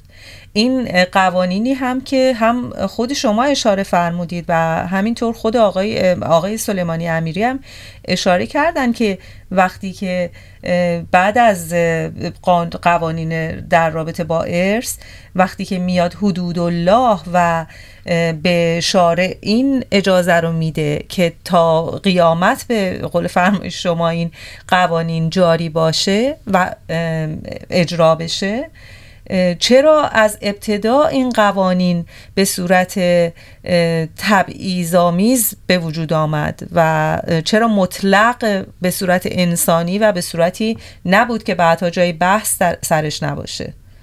آقای سلیمانی فکر میکنم شما هم نکته داشتید. بله، من یه نکته رو عرض کنم در اینجا که ماحصل بحث امروز ما خواهد بود شاید من و جناب رحیم پور عزیز روی دو گزاره متفق باشیم. نخست این که یک ترک اولایی توسط الله و پیامبر اسلام صورت گرفته، یعنی ما گزینه هایی رو هم داریم که حتی در آن زمان بهتر بودن، اما الله و پیامبر اسلام از اون عدول کردن، راه میانه ای رو انتخاب کردن. ترک اولا یعنی این که شما چند گزینه دارید، به جای اینکه بهترین گزینه رو انتخاب بکنید میایید گزینه دوم، سوم که در اولویت بعدی هستن رو انتخاب میکنید.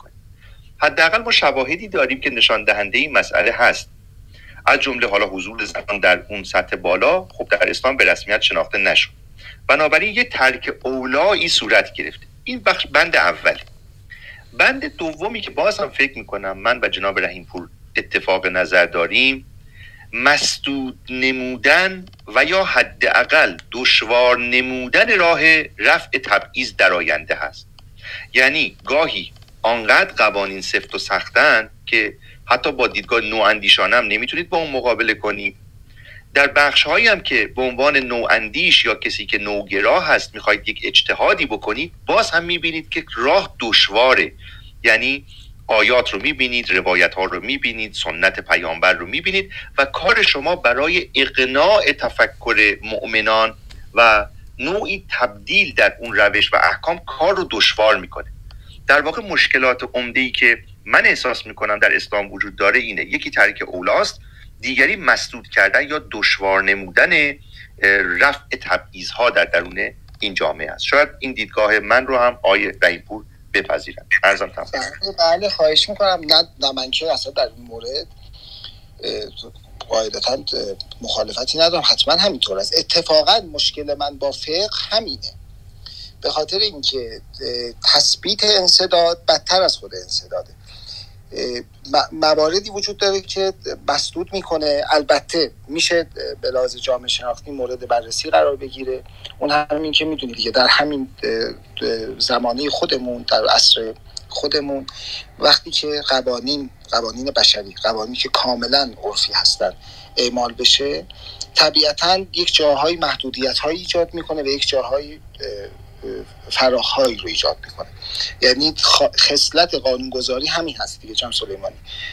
خصلتش این هست که در بعضی جاها ممکنه اعمال محدودیت بکنه، ضمن این که اون فلسفه تشکیل حکومت‌ها، تشکیل دولت‌ها قاعدتاً مبنی بر این بود که قسمتی از آزادی افراد سلب میشد، در در ازاش مثلا مثلا امنیت یا عناصر دیگه جایگزین میشد از طرف دولت ها به, مل... به مردم به مردمان اون دولت در واقع اعطا میشد. در قبال چی اون امنیت مثلا پر... اعطا میشد در قبال اینکه وکالت مردم رو، وصایت مردم رو دولت بر عهده میگرفت، یعنی قسمتی از آزادی مردم از بین میرفت. این خصلت قانونگذاری هست. در همه ادوار این اتفاق میفته. حالا ممکنه حکومت دینی باشه، مثلا مثلا حکومتی که در دوره پیغمبر یا خلفا ایجاد میشه، یا در دوره‌ای که الان ما مثلا حکومتی رو در مثلا کشورهای اسکاندیناوی مثلا تشکیل بدیم. در هر صورت خصلت قانونگذاری این محدود کردن هست.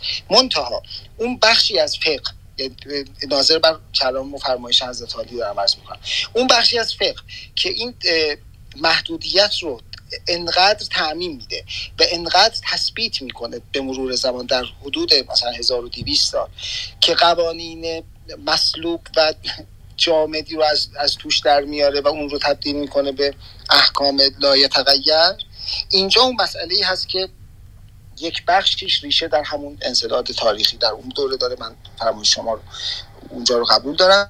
راه به اون عرض کردم دیگه، تعبیر شما راه بینابینی بود، تعبیر من یک دست کردن بود. در واقع راه بینابین رو انتخاب کردم برای ابزاری هست برای یک دست کردن. اونجا هم طبیعتاً با شما هم نظر هستم و معتقدم که این اتفاق افتاده. حداقل به لحاظ مصادیق تاریخی عملا مشاهده می‌کنیم که از بعضی از وضعیت‌ها و فرماسیونی که در در قبیله قریش بوده عدول شده، نسبت به وضعیت و فرماسیونی که در بنی تمیم، بنی اسد، نمیدونم جاهای دیگه بوده ارتقا پیدا کرده. این این شده همون راه بینابین. اینا رو خواستم عرض کنم بابت تشریح نقطه نظرم و طبیعتاً به صورت کلی با نظر شما موافق هستم در این خصوص. اما در صحبتی که خانم شیخ خدایی فرمودن بابت اینکه چرا اون موقع تب تبعیض‌آمیز چیز نکرده، اعمال نکرده، راستش رو بخواید من من اسلام شناس نیستم، این رو چند بار هم قبلا خدمتتون عرض کردم. از طرف دیگه واقعیت اینه که نه وکیل مدافع اسلام هم نه وکیل مدافع خدا که بخوام از طرف اونها مثلا، من خودم هم یه جاهای زیادی رو طبیعتا خودم هم نقد دارم، اعتراض دارم، یک جاهایی رو هم مصادیق تاریخی میارم مثلا در تایید و اینها، ولی دیگه من نیت انسان‌ها رو هم نمیتونم بخودم چه برسه به نیت خدا. متوجه هستم آقای رحیم پور، فقط من خواستم که یک اعتراضی بکنم که چرا از ابتدای این قوانین به صورت تبعیض‌آمیز در قرآن ذکر شد و گفته شد. آقای امینی بفرمایید شما صحبتی اگر که دارید خوشحال میشیم بشنوید. ممنونم زهره جان، استفاده کردیم گفتنی ها رو گفتن اساتید. من فقط تاکیدم رو همین قضیه جاهلیته که خیلی ما شنیدیم از دوستان باورمند و اتفاقا وضعیت زنها هستش که این چطور دوران جاهلیتیه که اتفاقا تا قبل از ظهور اسلام این همه نقش پررنگ رو ما دیدیم، خانم ها داشتن، ولی بعد اسلام این اتفاق نیفتاد، واقعا همه به محاق رفت.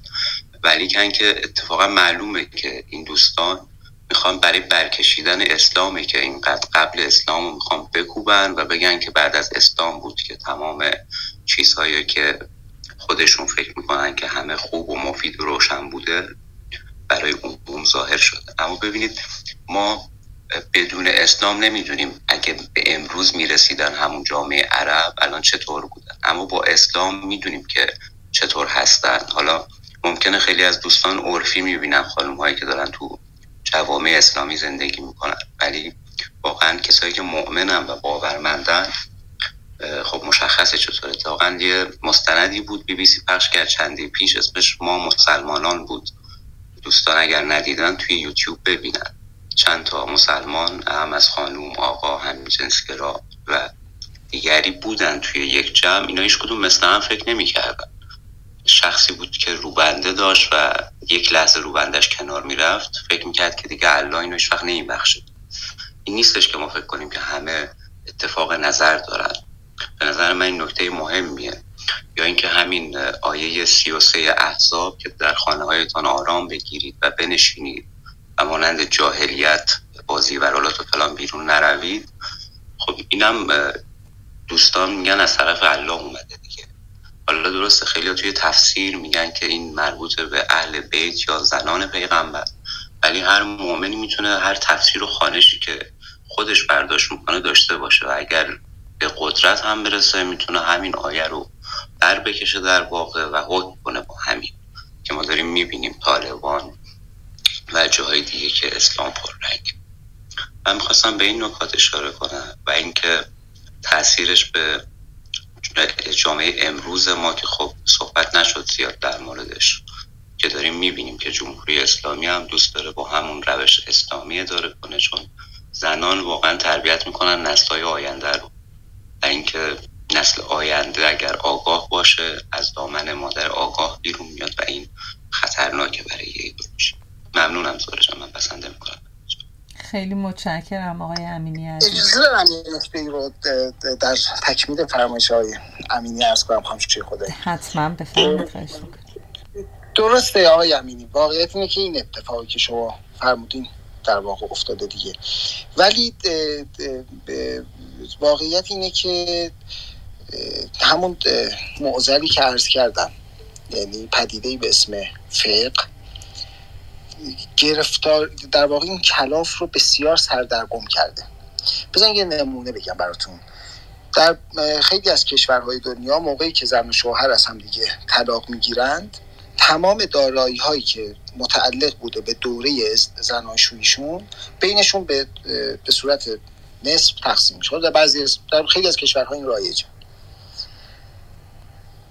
ما در ایران که همچین قاعده‌ای نداریم، اساساً چنین استنباطی نداریم.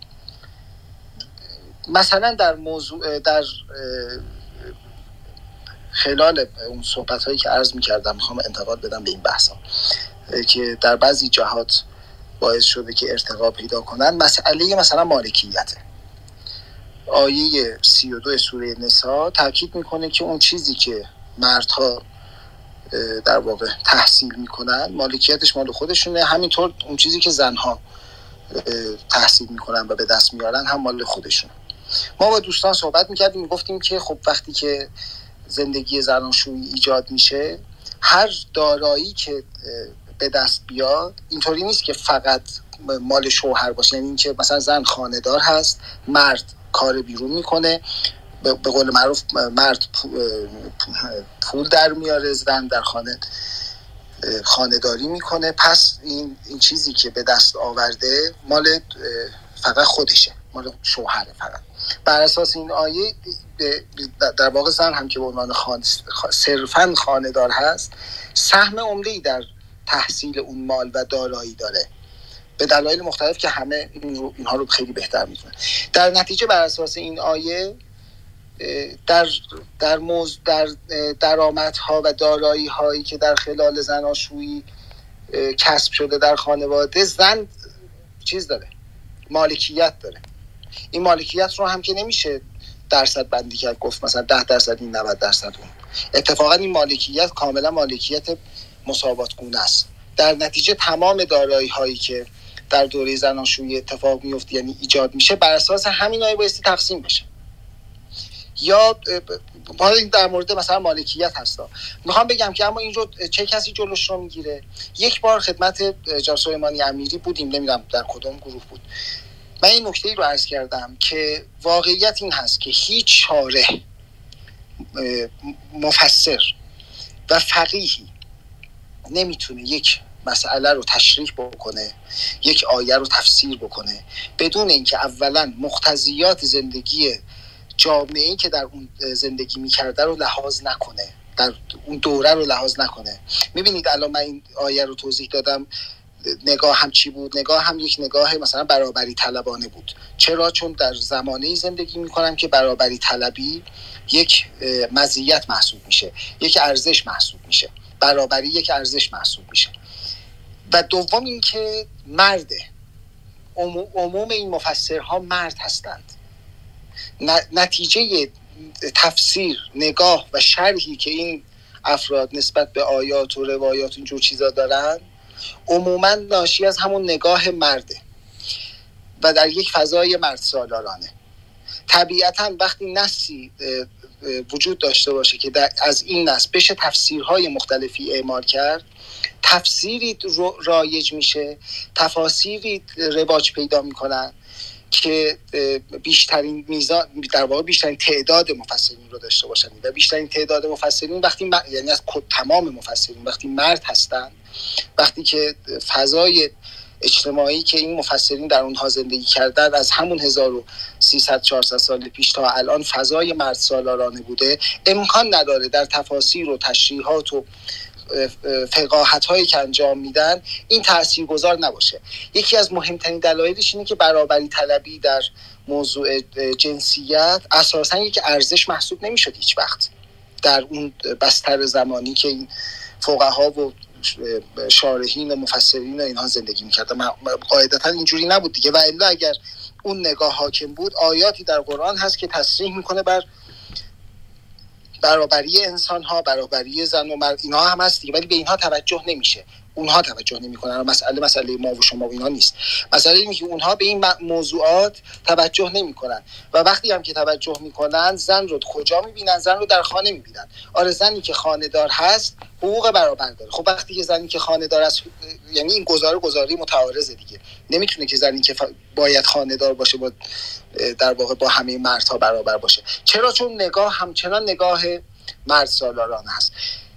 این به معنی توجیه دین و اینا نیست، چون من قویاً معتقدم که حکمی که در اون موقع صادر شده طبیعتاً برای اون دوره بوده. من با این تعبیر که خیلی از متدینین به اون در واقع چیز هستن که در واقع این احکام احکامی هست برای همه اعصاب و قرون و اینها، طبیعتاً من مخالفم و براهن خود براهن خودم خودم دارم، استدلال‌های خودم دارم بابت اینکه نمیتونه اینجوری باشه.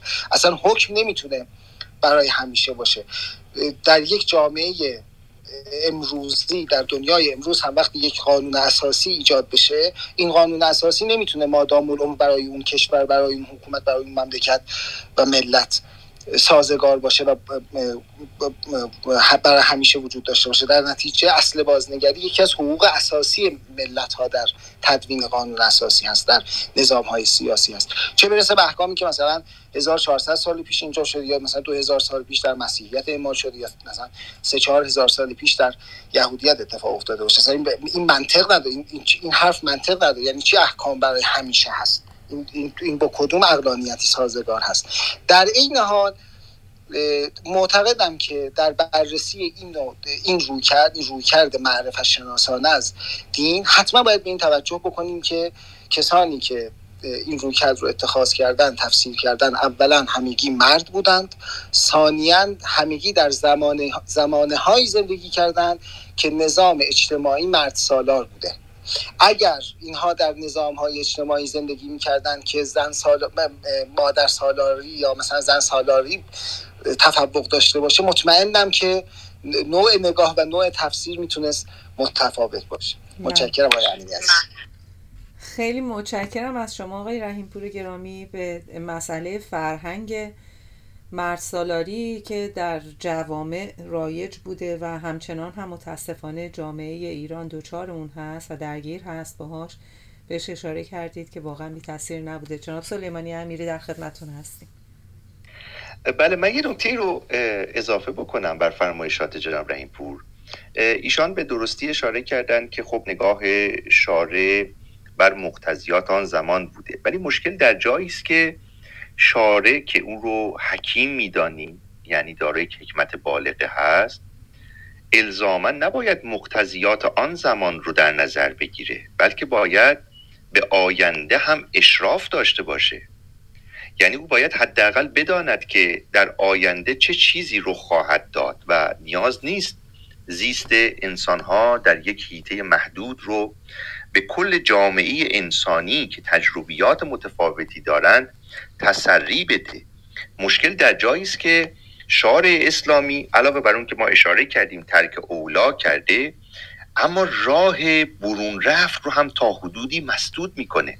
یعنی وقتی در جای جای قرآن میگوید لا حکم الا لله، دیگر مردم هم عرض با خدا نمیتوانند قانون گذاری بکنند.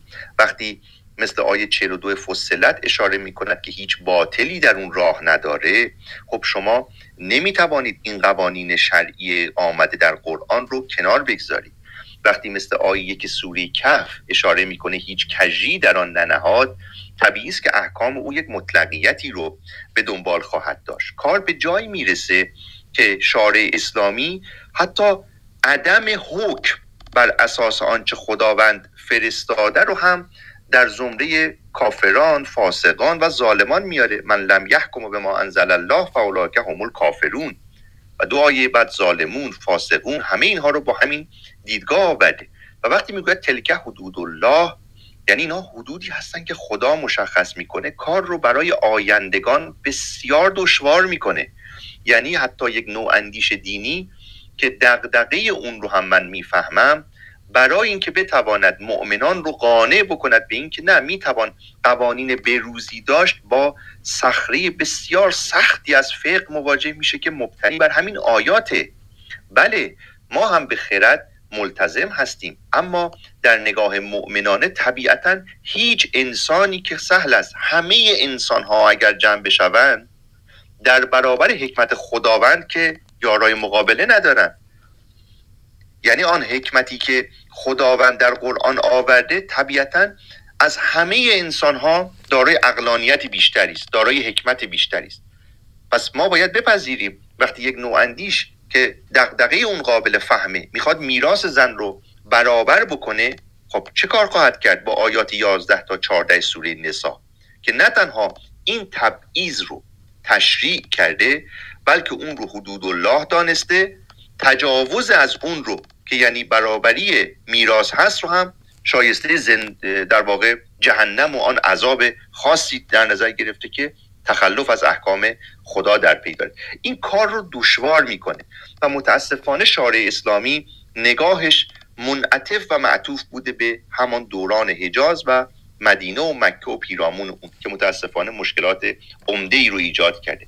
اگر شارع اسلامی مواردی رو در همان حجاز نگاه میکرد شاید ما امروزه مشکل رو نداشتیم، یا اگر راه رو مسدود نمیکرد، راه رو دشوار نمیکرد، به خرد انسانها همان اندازه ارزش میگذاشت که به حکم خودش، شاید امروز خیلی راحت‌تر میتوانستیم گذر بکنیم از این قوانینی که به هر حال سعی میکنیم اونها رو کنار بگذاریم. عرضم تمام. خیلی متشکرم آقای سلیمانی امیری. درود و خیر مقدم عرض میکنم خدمت آقای ایزدی.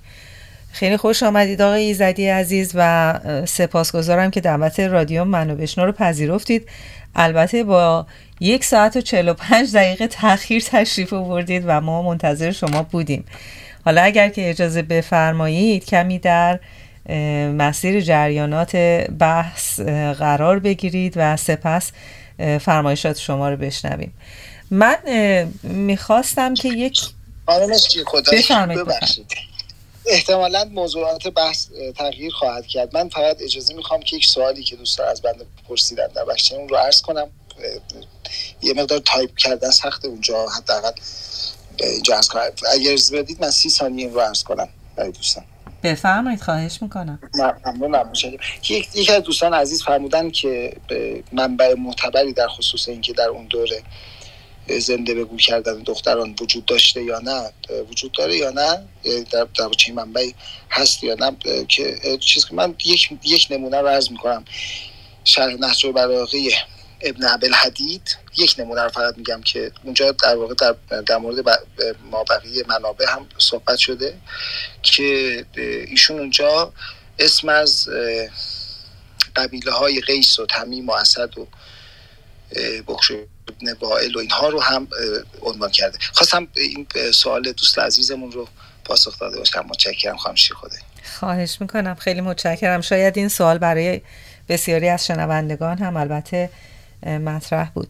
یک موردی که من میخواستم مثال بزنم به محدودیت هایی که و تبعیض هایی که در مورد زنان در حال حاضر اعمال میشه در ایران، مسئله ورزش بانوان هست که مایلم اشاره بکنم به این که در حوزه ورزش بعد از انقلاب پنجاه و هفت نگاه جرم‌انگارانه برای فعالیت‌های ورزشی زنان از ابتدای شکلگیری نظام جمهوری اسلامی شکل گرفت و سیاست‌گذاری‌ها و ایجاد محدودیت‌های بسیاری رو در تمام رشته‌های ورزشی زنان در ایران پایه‌ریزی کرد. البته خب این مسئله فقط محدود به بانوان ورزشکار نبود، بلکه زنانی که علاقمند به مشاهده و تماشای مسابقات ورزشی مردان بودند هم، مسابقات ورزشی به طور کل و مسابقات ورزشی مردان در ورزشگاه بودند هم، با محدودیت مواجه شدند و از حضور در ورزشگاه ها زنان منع شدن. حالا بماند که با تلاش هایی که فیفا کردش یک بار یا مطمئن نیستم دو بار به زنان اجازه این رو دادن که به ورزشگاه ها برند. ولی تیتروار خیلی مایلم اشاره بکنم این محدودیت ها در زمینه ورزش، که یک سری ورزش هایی مثل بوکس، کیک بوکسینگ، مویتای، بدنسازی در حوزه رقابتی، البته پاورلیفتینگ و ورزش‌های زورخانه‌ای ورزش‌هایی هستند که تصمیم‌گیران حوزه ورزشی با استناد به جملاتی نظیر زن ریحانه است ممنوع میشند. و مسئله دیگه مسئله حجاب هست که چقدر محدودیت و محرومیت برای زنان ورزشکار به وجود آورده. اگر که یادمون باشه در بازی مقدماتی المپیک دو هزار و دوازده بود فکر می‌کنم که نماینده فیفا دختران فوتبالیست ما رو به دلیل اینکه همزمان هم مقنعه پوشیده بودن و هم کلاه به سرشون داشتند از ادامه مسابقات محروم کرد. حالا شما در نظر بگیرید که چه فشار روانی بر این دخترها به وجود اومده. یا مسئله شرط رضایت شوهر برای خروج از کشور بانوان هم که چقدر بانوان ورزشکار رو با دردسر مواجه کرده و همینطور ورزش زنان به طور کلی حمایت مالی نمیشند برای اینکه پخش تلویزیونی ندارند و البته یک مسابقه فوتبال زنان به تازگی از تلویزیون پخش شد که خب من خیلی تعجب کردم و خب چون گزارش تهیه نمیشه از این مسابقات و عکس تهیه نمیشه به دلیل همون محدودیت هایی که برای حجاب و مسئله نمودار شدن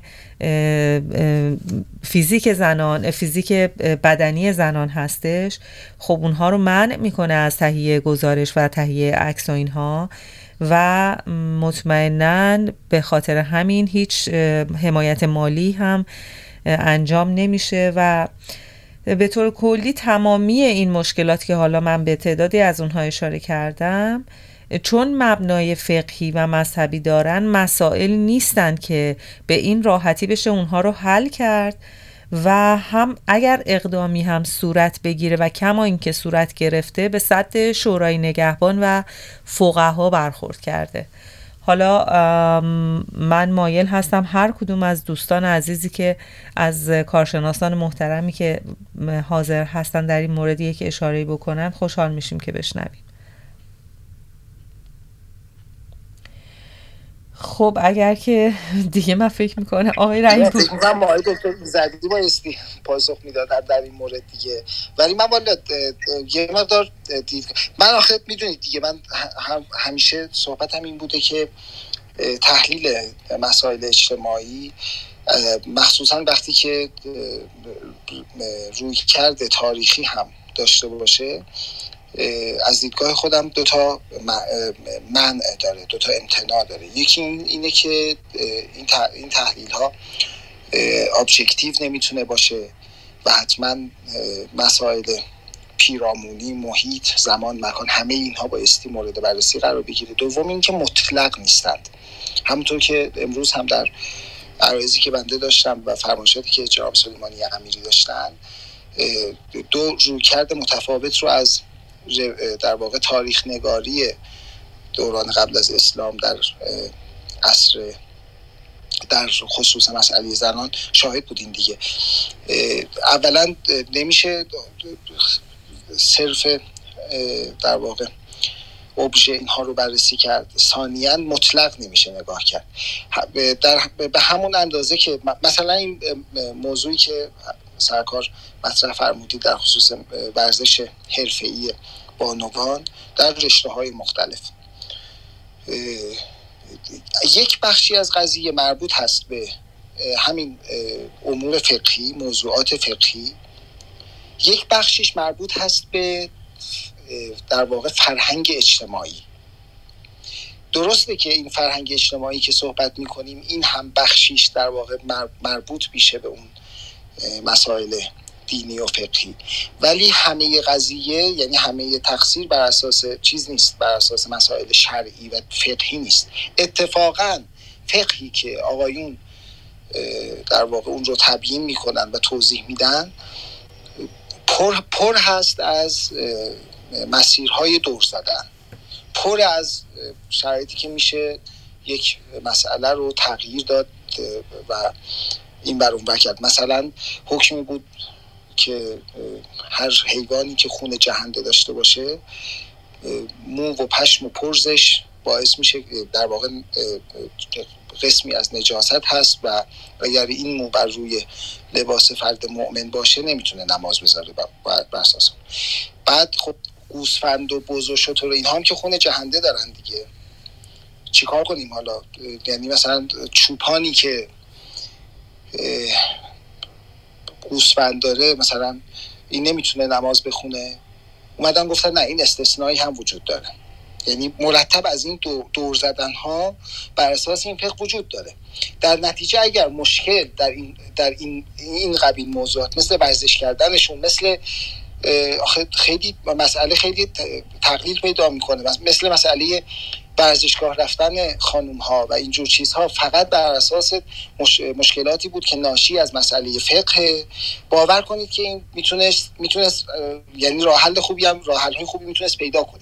مشکل جاییه که در کنار این موضوعات فقهی موضوعات اجتماعی هم دخیله. یعنی اون فرهنگ خاصی که طبیعت نمیخوام اعتبار سنجی کنم و اسم بذارمش، ولی اون فرهنگ اجتماعی که ما داریم این هم نقش بسیار فزاینده‌ای داره. به نظر میرسه، حداقل تعبیر شخص خودم هست، به زعم شخص خودم عرض میکنم که در بسیاری از موارد ما شاهد این هستیم که برای اینکه اون فرهنگی که داریم رو بتونیم جامعه پذیر کنیم، بتونیم توجیه بکنیم و بتونیم در جامعه اعمالش بکنیم، تمسک جستن به موضوعات فقهی شده یک ابزار بسیار مهم.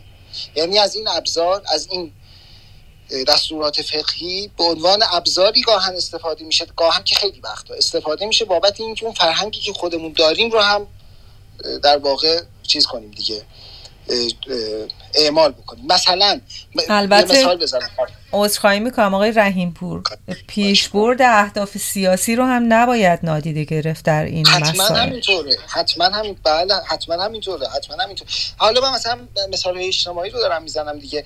ببینید زن و مرد با همدیگه اختلاف دارن و میخوان طلاق بگیرن، مرد هم که مهریه‌اش رو مهریه زنش رو مثلا پرداخت نکرده، کاملا دارم در اون دینی چیز میکنم و صحبت میکنم، شرط میذاره با زن که تو مهریت رو ببخش، من هم طلاقت رو بدم، طبق همون آیه‌ای که عرض کردم حرام قطعیه، حرام قطعیه. اما در فقه میتونیم جاهایی رو پیدا بکنیم که بشه بهش استناد کرد و این کار رو انجام داد. من مرد چون دوست ندارم این کار مهریه بدم، میتونم در واقع دست بیاویزم به یک به یک سری از مباحث فقهی که اتفاقا اون مباحث هم تعارض داره با نص صریح قرآن و از اون استفاده کنم بابت اینکه این کار رو انجام بدم، این منفعت اقتصادی رو به قول خودمون از زنم که میخوام طلاقش بدم به دست بیارم. در بسیاری از مواقع هم موجود، در بسیاری از جاهای دیگه این اتفاق میفته ها. یه, یه،, یه زمانی آدم اصلا تعجب میکنه در مورد حضور زنها در ورزشگاه ها، ورزشگاه ها مراجعه میکنن به فقها. آخه مگه فقه در مورد حضور زن در ورزشگاه حرفی برای گفتن، اصلا دین برای اون مسئله حرفی برای گفتن داره؟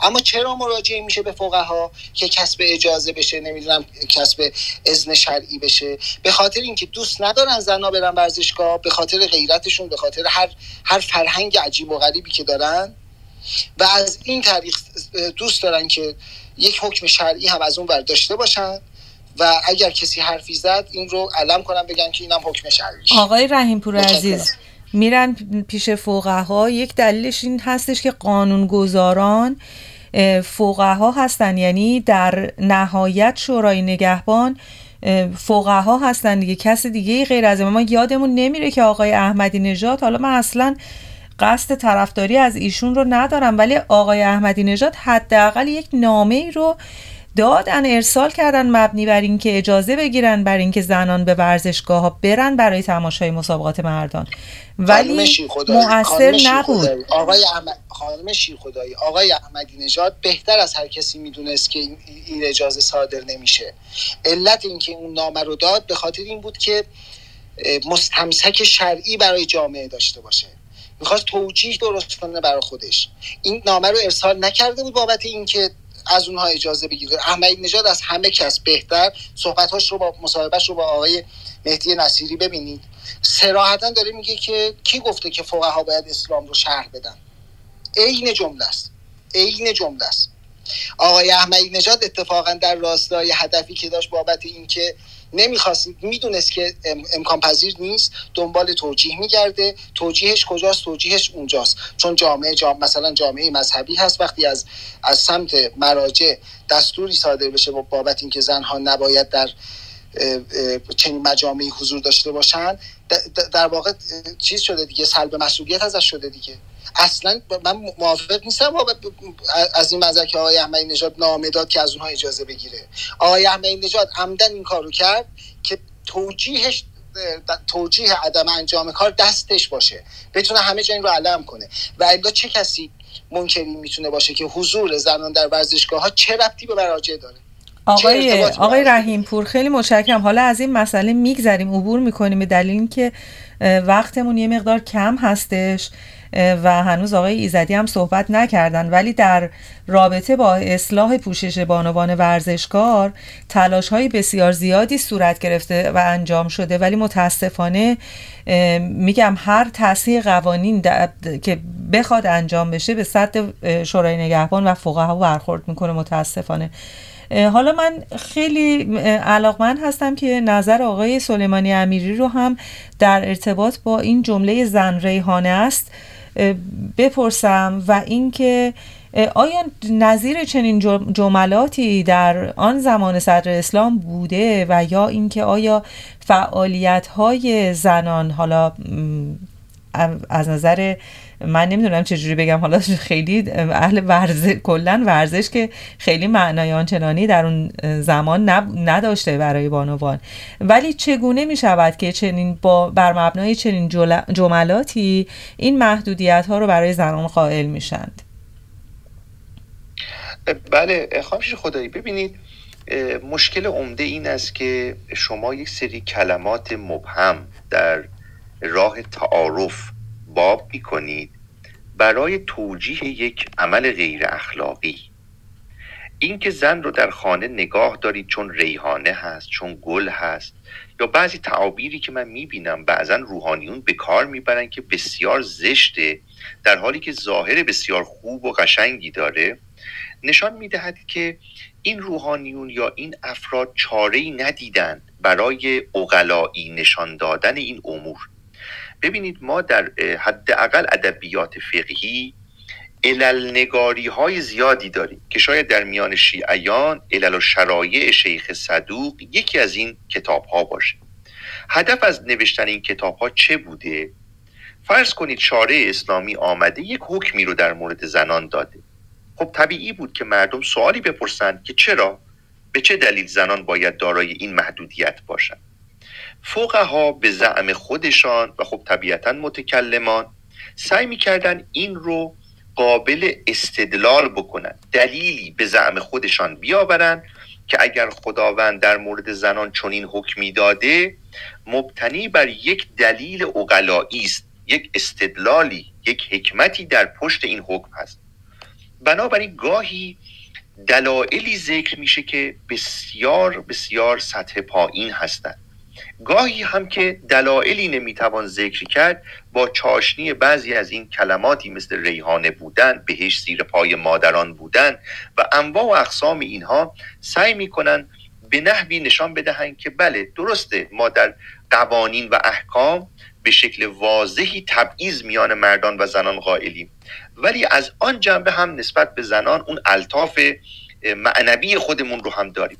به نظر من جای پای این الفاظ در قوانین و احکام خالیه، اما در شعار بسیار بسیار گسترده هست. یعنی هر آنچه که پربرگ هست پربار نیست. آن چیزی که برای زنان انواع و اقسام این فضائل رو نشناختن در احکام می‌بینید جاری نیست. زنی که نسبت به فرزند خودش آن همه محبت داره، او رو در بطن خودش پرورش میده، از جان خودش به او میده، حقی در مورد فرزند تازه به دنیا آمده خودش نداره. وقتی نگاه میکنید در احکام میبینید به نوعی به عنوان یک خدمه و کارگر هست، اما من میبینم بعضی از بانوان عزیزمون میگویند ببینید اسلام چقدر به زنان اهمیت داده، میگوید اگر شیر به بچه داده ای، که البته اجباری هم نیست، اما میتوانی پول خودت رو هم بگیری، در حالی که نمیدانند بله شما باید اون پول رو بگیری و پدر اون پول رو پرداخت کنه، چون شما کارگر محسوب میشوید از نظر احکام و طبیعتاً کسی که یک مالی رو داره مخارجش اون رو هم متقبل میشه که من عرض کردم آیات متعددی که نشان میدهد فرزند از نظر شارع اسلامی برای پدر هست. خب این نوع تعابیر به نوعی دستمایه فقها شده که بتوانند بر آن دیدگاه فقهی خودشون هم یک مهر تایید بگذارن که بله اگر زنان رو به ورزشگاه راه نمیدهیم به خاطر این است که اونها بسیار لطیف هستند، اگر زنان غازی نمیشوند، در مسند غذا نمینشینند، به خاطر اینکه احساساتی هستند، گویی مثلا احساسات فقط این است که زن گریه بکند. نه، خشم هم احساسه که در مردان وجود داره، عصبانیت هم احساسه که در مردان وجود داره. و از همه مهمتر، ما در دوران جدید بر اصل قانونی بودن جرم و مجازات کارمون رو پیش میبریم. یعنی شما به عنوان قاضی حق احساساتی تصمیم گرفتن ندارید، بلکه باید آن فعل مجرمانه یا یک عمل حقوقی رو منطبق کنید با یک ماده قانونی، مثلا در قانون مجازات اسلامی یا در قانون مدنی. پس احساس این وسط دخالتی نداره. از طرف دیگر اگر شما رأی رو هم صادر بکنید، این رأی قابل تجدید نظره. یعنی حتی اگر قاضی رأی برخلاف صادر بکنه، در مرحله تجدید نظر خب اون رأی نقض میشه. پس احساس در امر قضا دیگر امروزه فاقد وجاهته. ولی میبینید آئماً از این سخنان میگویند که زنان رو محدود بکنن. یا مثلا شما در مورد حکومت، یعنی آن چیزی که زنان بتوانن حاکم جامعه اسلامی باشن. خب ما روایت‌های متعددی از پیامبر اسلام داریم که زنان اگر در جامعه‌ای حکومت رو به دست بگیرن، زیر زمین برای مردان بهتر از روی زمین. خب چون این تعابیری که البته خب در قرآن الرجال قوامون علی النساء و اینها آمده، افراد از حق رأی دادن زنان هم امتناع می‌کردن، مثل آقای مدرس و دیگران که اینا تازه هم عصر دوران ما هستن. امتناع می‌کردن. چرا؟ چون می‌گفتن زنان تحت قیمومیت مردانن، اینها صاحب عقل نیستن، صاحب نظر نیستن، صلاح و مصلحت رو نمیتونن تشخیص بدن. بنابراین اینها رو محدود میکردن با همین تعابیر که اگر زن وارد جامعه بشود، مورد حالا دشواری‌های خاص فکری، جنسی و جسمی قرار خواهد گرفت. که همه اینها تعابیری هستند که متاسفانه با شعارگونه سعی کردن عللی رو برای عدم مشارکت زنان یا این تبعیض‌ها به رسمیت بشناسن که هیچ کدوم اینها واقعا دلایل عقلایی درستی نیستند. و امروزه هم حداقل تجربیات جوامع بشری نشان داده که خیر، اتفاقا زنانی که در جامعه کار میکنن استقلال بیشتری دارن، دارای تجربیات جدیدی هستن، حتی بهتر میتوانن هم زندگی خودشون رو اداره بکنن، هم زندگی افرادی که پیرامون اونها هستن رو به نوعی به سامان بکنن. خانم شیر خدایی، خانم شیر خدایی چون این عبارت رو فرمودید، اگر اجازه بفرمایید جهت اینکه دوستان هم استحضار داشته باشن این عبارت از کجا ریشه میگیره، من یه توضیح مختصر عرض کنم. ببینید خب خیلی آموزش دیدیم دیگه در خصوص این مواردی که مصادیقی که خانم شیر خدایی فرمودن. این عبارت زن ریحانه هست، چند بار در واقع استناد شده بهش. این یک حدیثی هست از حضرت امیر که اگه اشتباه نکنم شیخ صدوق رو نقل کرده. متن در واقع خود متن کاملش اینه که به راستی زن ریحانه هست، پس باهاش مدارا کن مدارا کنید، همراهی نیکو داشته باشید که زندگیتون با صفا بشه. متن اون حدیث اینه. این که از از این حدیث استفاده بشه مبنی بر این که مثلا خانوم ها نمیتونن کشتی بگیرن، این از اون روش هایی هست که آقایون چیز دارن دیگه، مسلط هستن، از مثلا از گل چیز فنجان، از گل روی فنجان مثلا چیز رو، مثلا حرمت یک چیز دیگری رو در بیارن. این روش اون هست. ولی اصل حدیث بابت این که دوستان بدونن که قضیه در واقع منبعش کجا بوده، متنش کجا بود، چی بوده، خواستم اون رو عرض کنم که عبارت و حدیث اینه. بله، متشکرم. خیلی متشکرم آقای رحیم‌پور گرامی از توضیحاتتون. اجازه میخوام درود ویژه عرض بکنم خدمت آقای مصطفی دانشگر.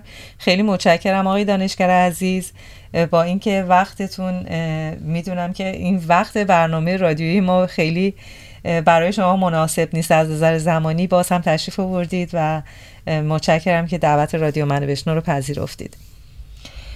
خب اگر که اجازه بفرمایید یک صحبتی داشته باشیم با آقای ایزدی گرامی و از زبان ایشان بشنویم و این سوال رو مطرح بکنم من که آقای ایزدی، از نظر شما جایگاه اجتماعی زنان در زمان صدر اسلام چگونه بود، کجا بود و آیا با ظهور اسلام وضعیت زنان بهبود پیدا کرد و یا اینکه تغییر مثبتی در وضعیت زنان ایجاد شد و یا اینکه تغییرات منفی بودند؟ خواهش میکنم بفرمایید. درود بر شما.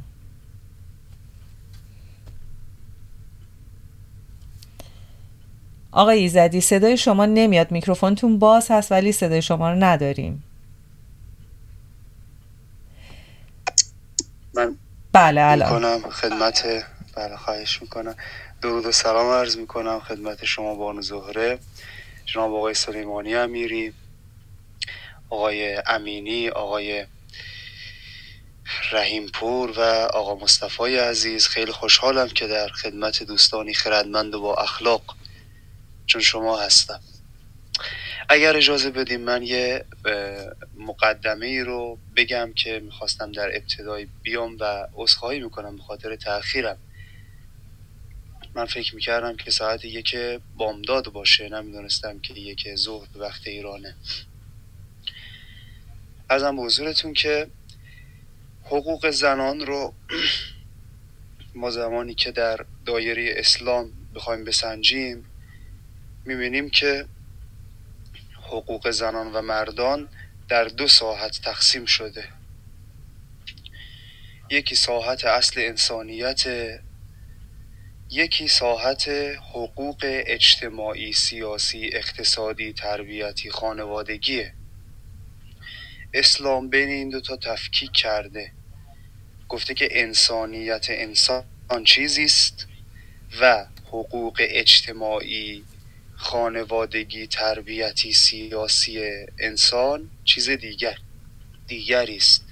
این دو ساحت رو تفکیک کرده و در ساحت انسانیت اسلام قائل به مساوات شده، یعنی هیچ صحبتی از تفاوت و تبعیض نیست در اون ساحت انسان انسانیت. چنانچه مثلا قرآن کریم فرمود که ولقد کرمنا بنی آدم، ما بنی آدم را کرامت دادیم. خب بنی آدم اعمند از زن و مرد تفاوتی نیست. یا مثلا اونجاهایی که مؤمنین و مؤمنات رو دوشادوش هم در چند در یک آیه در چندین جا میاره که در عمل صالح، در ایمان، در کارهای خیر، در تقوا، در عدالت، اینها همه مؤمنین و مؤمنات با هم مساوی‌اند، هیچ تفاوتی نیست. یا اونجایی که صحبت از عمل صالحه، باز هیچ تفاوتی نیست. من عمل عمل صالحا عملا صالحا ذکرن او انثی، اگر کسی عمل صالحی انجام بده چه زن باشه چه مرد، فله اجر امثالها، یا آیات دیگه که حالا زیادن.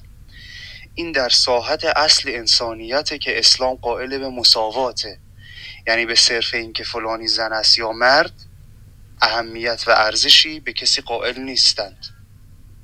حالا ممکنه بگید انسانیت چیه اینجا که اسلام براش قائل به مساواته؟ انسانیت به کرامت، به تقوا و به معرفت و علمیته، یعنی علم و دانش، تقوا و کرامت انسانی. این ستا رو اسلام به عنوان انسانیت میشناسه. رضا مثلا فرمود هل یستوی الذین یعلمون و الذین لا یعلمون، آیا تفاوتی نیست میان کسایی که عالمند با کسایی که عالم نیستند؟ اونجا در ساحت انسانیت ملاک علمه اگر بخواد برتری باشه، یا ملاک تقواست. فرمود ان اکرمکم عند الله اتقاکم، با کرامت ترین شما با تقوا ترین شماست. و اینجا قائل به مساوات شده اسلام، تفاوتی بین زن و مرد نیست، بین سیاه و سفید، کور و کچل و آمریکایی، سیاه پوست، ایرانی، عجم، اینها نیست، به تقواست. اونجا هم که به علم. اما اونجاهایی که اسلام قائل به تفاوت و تبعیضه در مسائلی است مانند اجتماعی، اخلاقی، سیاسی، تربیتی، خانوادگی، که این تفاوت‌ها رو تمام مکاتب به راحتی میتونن قبول کنن و چنانچه ما به تجربه ببینیم کردن. از زمان ارسطو که مسئله عدالت استحقاقی مطرح شد تا حدود قرن هفدهم میلادی تمام تقریبا تمام مکاتب مسلمان و غیر مسلمان قائل به همین مسئله بودند. یعنی اصلا هیچ تفاوتی نداشت طرف مسلمان باشه یا غیر مسلمان. ارسطو یک تعریفی ارائه میکرد از عدالت استحقاقی به این معنا که هر چیزی رو باید جای خودش انجام بدیم، بیش از اون انجام ندیم، کمتر کمتر از اون هم انجام ندیم تا بشه عدالت. جایگاه زنان اینه که به اندازه خودشون در خانه بهشون بها داد، اما بیش از اون دیگه بخوایم بها بدیم دیگه عدالت نیست. نه اینکه بی عدالتی ها فراتر از مرز عدالته. اما خب این نکته رو هم عرض کنیم، این که مثلا تفاوتی است میان حقوق زن و مرد در اسلام، مثلا حقوق اجتماعی و اقتصادیشون مثل ارث، مسئله دیه، مسئله جهاد جنگیدن و برخی مسائل دیگه، اینها رو اسلام ملاک انسانیت نمیدونه، چون مس... اقتصاد ملاک انسانیت نیست، لذا هیچ وقت اغنیا بر فقرا ارجحیت ندارن، انسانتر نیستن در مکتب اسلام. همینجوری که اغنیا از فقرا انسانتر نیستن، مردی که دو برابر دیه میگیره از زن یا ارثش بیشتر از زنه انسانتر نیست، یا زن انسانیتش کمتر باشه. اینها به خاطر مسائل اقتصادی است که محوریت اقتصاد رو چون قرآن و اسلام مردان معرفی کرده، لذا از این جهت هرچند که این ارث دو برابر، این ارث چند برابر و دیه دو برابر در حقیقت به خانوم برمیگرده که حالا این بحثش جداست. فقط من یه نکته خیلی کوتاه با اجازه عرض کنم. این یه مطلب بود در مورد اصل مساوات و تبعیض، یعنی تساوی و تبعیض از نظر اسلام. نکته‌ای که خیلی مهمه، من خیلی کوتاه سعی میکنم عرض کنم، اینه که باید مسائل اسلامی رو تقسیم کرد به ضروری و غیر ضروری، نه به معنای واجب و غیر واجب ها، نه، ضروری و غیر ضروری. یعنی ممکنه یه واجبی غیر ضروری بشه و به عکس، یه چیزی که واجب نیست بشه ضروری. ضروری که اینجا میگیم به این معنا که اگر کسی قبولش نکرد از دایره اسلام خارج باشد، دیگر به میدان مذهب نتواند وارد شود، اینو ما میگیم ضروری. خب اگر ما اینو در نظر بگیریم و مطلب دیگه یا هم که باید در نظر بگیریم اینه که مسئله نتیجه گرایی و جذب حد اکثری بر اساس تزاهمی که مبتنی بر اصول عقلی مسلم و نقلی بسیار قویه. ببینید ما در اسلام یه اصلی داریم به نام تزاهم که آقایون فقها یکی از اصول مسلمشون در فقهه. تزاهم یعنی اهم و مهم، اولویت. انسان باید اولویت گرا باشه، نتیجه بین باشه، صرف انجماد خشک قوانین بر عقلش حاکم نباشه. مثلا فرض کنید که اسلام گفته وضو برای نماز واجبه، اما همین اسلام گفته یه جا نه تنها حرامه، بلکه یه جا اگر شما برای نماز وضو بگیری اصلا نمازتون باطله. خیلی عجیبه. کجا؟ جایی که شما احتمال ضرر بدید. مثلا الان زمستانه، من احساس میکنم توی بیابانی هستم، وضو با آب بگیرم از این چشمه، چون سرده ممکنه سرما بخورم، احتمال میدم و نه اطمینان. به مجرد این احتمال اسلام گفته اگر وضو بگیری محکوم به حرمته، یعنی کار حرام انجام دادی، و صلاتی هم که میخونی باطل است، یعنی نمازت رو باید بعدن قضا کنی. این انعطاف رو اسلام داره. چرا؟ چون اگر کسی بخواد بدون وضو نماز بخونه، مثلا با تیمم نماز بخونه، این ضروری دین رو ضروری دین رو کنار نذاشته، یعنی از اسلام خارج نشده. مسئله ارث، مسئله دیه، مسئله حقوق اجتماعی و سیاسی و تربیتی و اخلاقی زنان که تفاوت‌هایی در احکام اولیه اسلامی هست میان مردان و زنان، از همین قبیل است، یعنی از قبیل موارد غیر ضروری است. یعنی اگر من اومدم گفتم حجاب واجب نیست، چرا که خود اسلام گفته که به عرف عمل کنید، خود اسلام گفته که اجتهاد کنید در دین، طبق این ملاک عرفی و ملاک اجتهادی و نتیجه گرایی و جذب حد اکثری به اسلام من فقیه حکم میدم که حجاب واجب نیست، ما نمیتونیم بگیم این فقیه از اسلام خارج شده، مسلمان دیگه نیست. مثل آقای احمد قابل که قائل به حجاب اجباری، حجاب واجب نبود، یا اگر کسی حجاب واجب رو قبول کنه یعنی وجوب حجابو، اما اجباری بودن حجاب رو قبول نکنه، مثل آقای مهدی نصیری و فقهای دیگه‌ای هم هستن، آقای سید کمال حیدری، بگه حجاب واجبه اما اجباری نباید باشه. هیچ کس نمیتونه، حق نداره بگه این شخص از اسلام خارج شد، دیگه شیعه نیست. چرا؟ چون از ضروریات نیست. اگر کسی قائل به تساوی ارث و دیه بین زن و مرد بشه، مثل آقای صانعی، یوسف صانعی، احدی حق نداشت که بگه آقا شما از اسلام خارج شدید، شما شیعه دیگه نیست. چرا؟ چون ها غیر ضروری است و متناسب به عرف، زمان و مکان و اجتهادی که خود اسلام این حق به ما داده، ما میتونیم اینها رو تغییر بدیم. یعنی احکام متغیر اسلامن، احکام ضروری، احکام لایتغیرن، مثل توحید. توحیدش وقت تبدیل به تسلیس نمیشه در اسلام، هیچ وقت. اما این مسائل میتونه تغییر کنه، میتونه تبدیل بشه به چیز دیگه. لذا ضروری که میگم منظورم غیر متغیره، غیر قابل تغییره، مثل مسئله توحید. احکام غیر ضروری احکامی هستند که قابل تغییرن ولو در یک مقطع خاصی از واجبات باشن، مثل حجاب، مثل مثلا دیه، مسئله دیه. حتی اون زمانی هم که مسئله ارث و دیه مطرح شد در صدر اسلام، این نبود که الا و لابد مرد باید دو برابر زن دیه بگیره، میتونستن توافق کنن در ارث و دیه، چون اسلام اینو هم باز کرده، گفته شما توافق کنید به تساوی ارث و دیه و سایر حقوق اجتماعی بینتون تقسیم بشه. یا حضور زنان در اجتماع، کار کردن زنان در اجتماع. خب شما میبینید که مثلا اسلام این حقو به مرد داده، ببخشید به زن داده، که در حین عقد در ازدواج توافق کنن، ترازی کنن که زنان بتونن در اجتماع حضور پیدا کنن و حتی برای امرار معاش تلاش کنن. اینا همه رو با توافقات حل کرده. هیچ وقت اصول مسلمه لایتغیری نیست که اگر من منکرش شدم بگم مسلمان نیستم.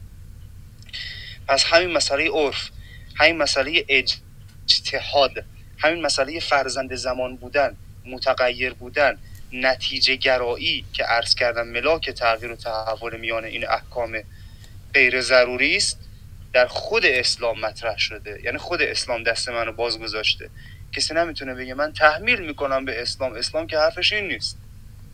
کجا اسلام گفته که ارث باید کمتر زن بگیره از مرد، دیگه کمتر بگیره و در هیچ شرایطی هم تغییر نمیکنه؟ کجا گفته اینو؟ هیچ جا.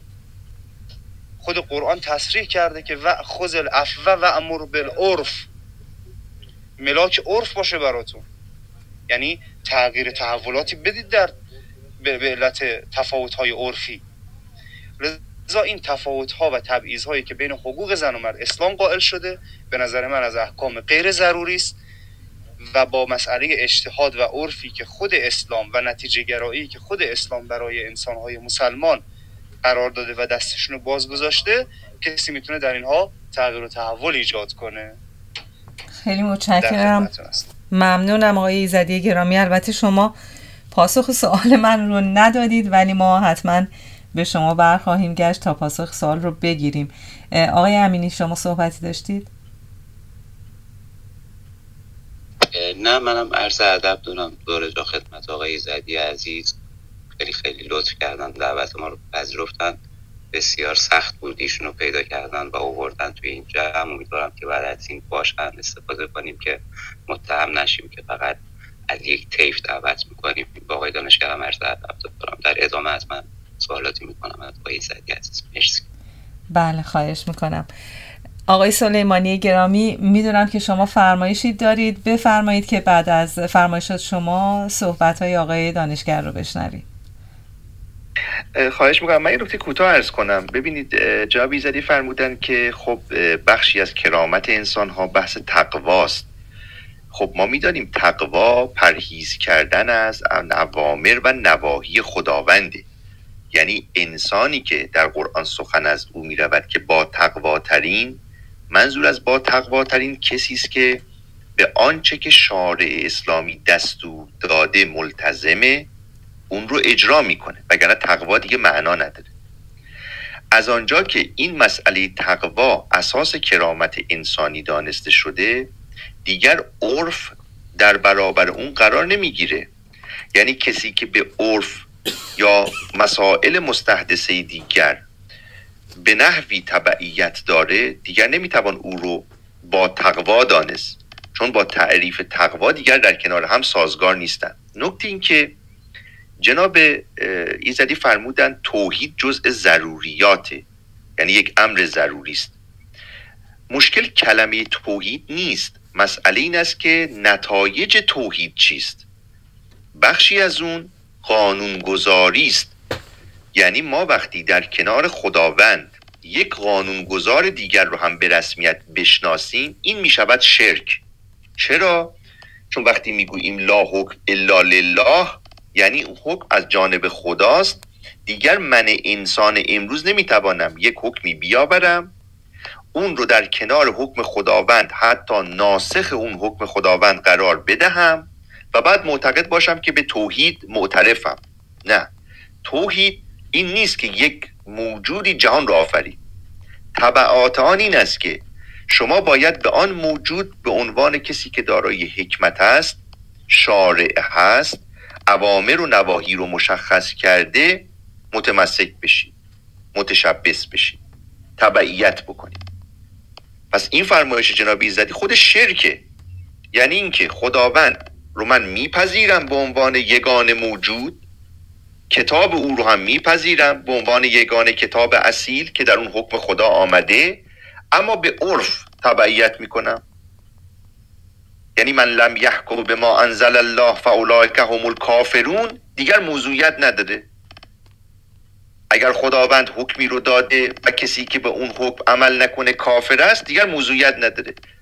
ما پنج نفر شش نفر میتوانیم بنشینیم، یک حکمی هم بنویسیم بر اساس عرف الان و بگوییم خداوند دیگر در زمینه شریعت یا قانون گذاری دیگه نمیتونه امر و نهی بکنه به ما. این مصداق بارز شرکه، چون شما قانون گذاری رو در برابر خداوند قرار دادید. من خواستم فقط این نکته کوتاه رو عرض کنم. خیلی متشکرم. آقای ایزدی، اگر که شما چون خطاب قرار گرفتید اگه توضیح دارید یک دقیقه بشنویم از شما. چشم. ببینید آقای سلیمانی امیری عزیز، من خیلی خوشحالم که در خدمت شما دوست خیرمند و با اخلاقم هستم. عرضم به حضورتون که بله، اگر این عرفو که ما ملاک قرار میدیم یا مسئله اجتهادی که عرض کردم و یا مسئله تزاهم، یعنی اهم و مهمی که کردن و یا مسئله نتیجه گرا بودن، اگر اینها رو خود اسلام برای ما توصیه نمی کرد، ما مثلا خودمون تحمیل می کردیم به اسلام، درست بود، اون موقع شرک بود. اما عرض کردم اینها رو خود اسلام برای ما مشخص کرد. مثلا یه مثالی بهتون زدم، مسئله نماز رو. یه مثال دیگه هم بزنم، مسئله روزه. مسئله روزه شما میبینید که مثلا خب در ایام روزه کسی غذا بخوره اسلام گفته حرامه، ولی خود این اسلام گفته یه جاها اگر بخورید حرامه. ببخشید، نه غذا نخورید حرامه، باید بخورید، حتی در ایام روزه. رضا امام صادق در زمان حاکم عباسی در ماه رمضان افطار کرد. چرا؟ چون یه حکم حکومتی بود و امام میدونست که اگر اینجا مخالفت کنه سبب جنگ و درگیری میشه و یه مسائل مهمتری به زیر پا نهاده میشه. چرا؟ چون عرض کردم خود اسلام این احکام رو تقسیم کرده به ضروری و غیر ضروری. این هم حتی تقسیم من نیست. یعنی مسئله توحید اسلام گفته ضروریه. یعنی چه؟ یعنی هیچ وقت تبدیل به تسلیس، ثنویت یا شرک و الحاد نمیشه، هیچ وقت، تحت هیچ عرفی. اما مسائل احکام فقهی و حقوق زنان که بسیارش به احکام فقهی برمیگرده، بسیارش به اخلاقیات برمیگرده. اینها طبق عرف، اجتهاد، مصلحت‌گرایی و اهم و مهم میتونن تغییر کنن. چنانچه عرض کردم تغییرم کردن، فقهایی هم تغییر دادن، مثل آقای یوسف ثانیی، مثل آقای قابل، مثل آقای سید کمال حیدری و غیره. اما اگر یه چیزی من بیام به اسلام تحمیل کنم که نیست در اسلام، مثل همین اجتهاد و عرف و اهم و مهم، مثلا اسلام گفته لا ضرر ولا ضرار فی الاسلام، یعنی در اسلام هیچ ضرری به خود و به دیگری رساندن نیست.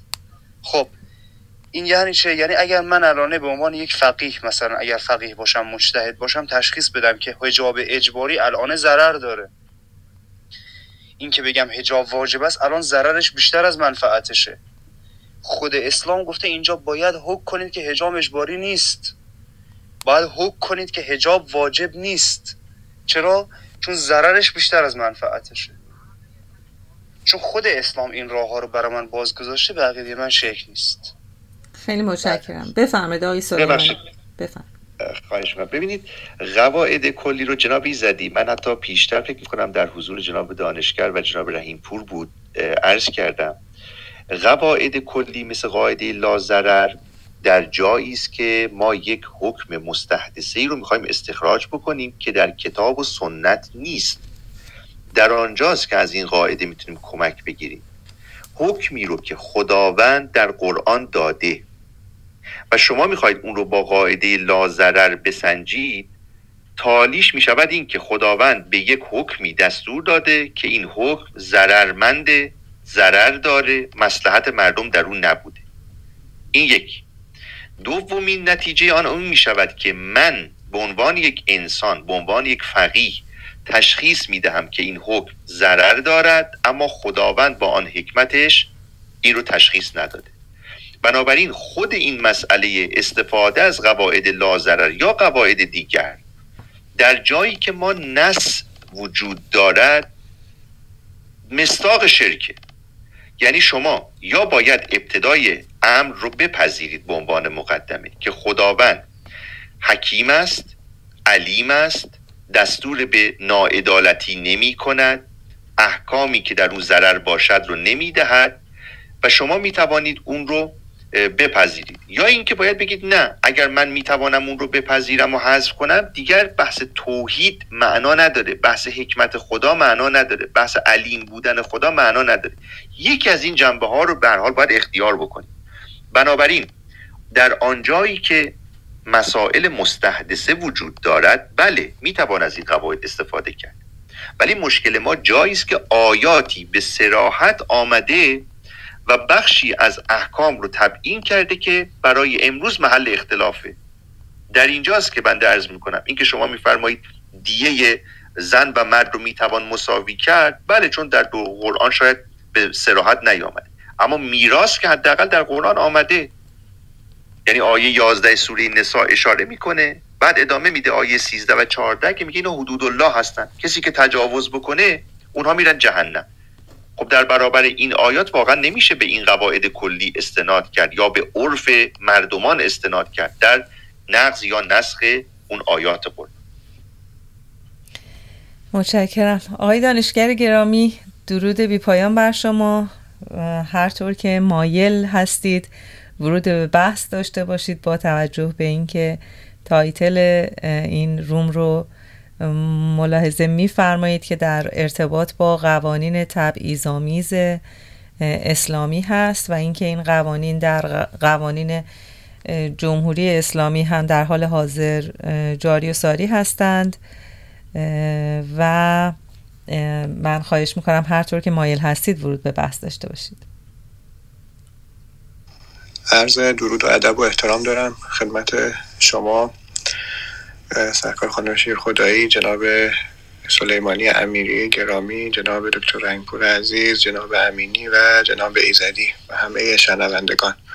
گرفتگی صدای من رو به دلیل آغاز صبح بودن در اینجا بپذیرید و همچنین تأخیر بنده رو. در ارتباط با قوانین اسلامی و اساساً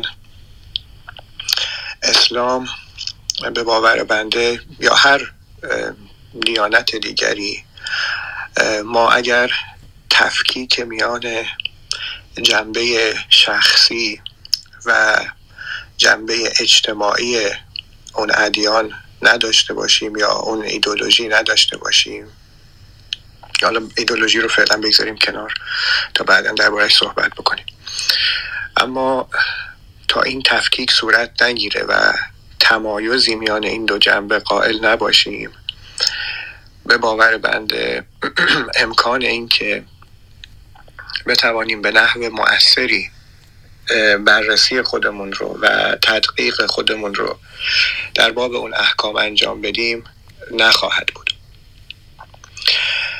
در باب وقتی میگیم جنبه شخصی و بعد وارد جنبه اجتماعی میشیم، به تبع اون بحث‌های متعدد و متنوعی هم شکل میگیره.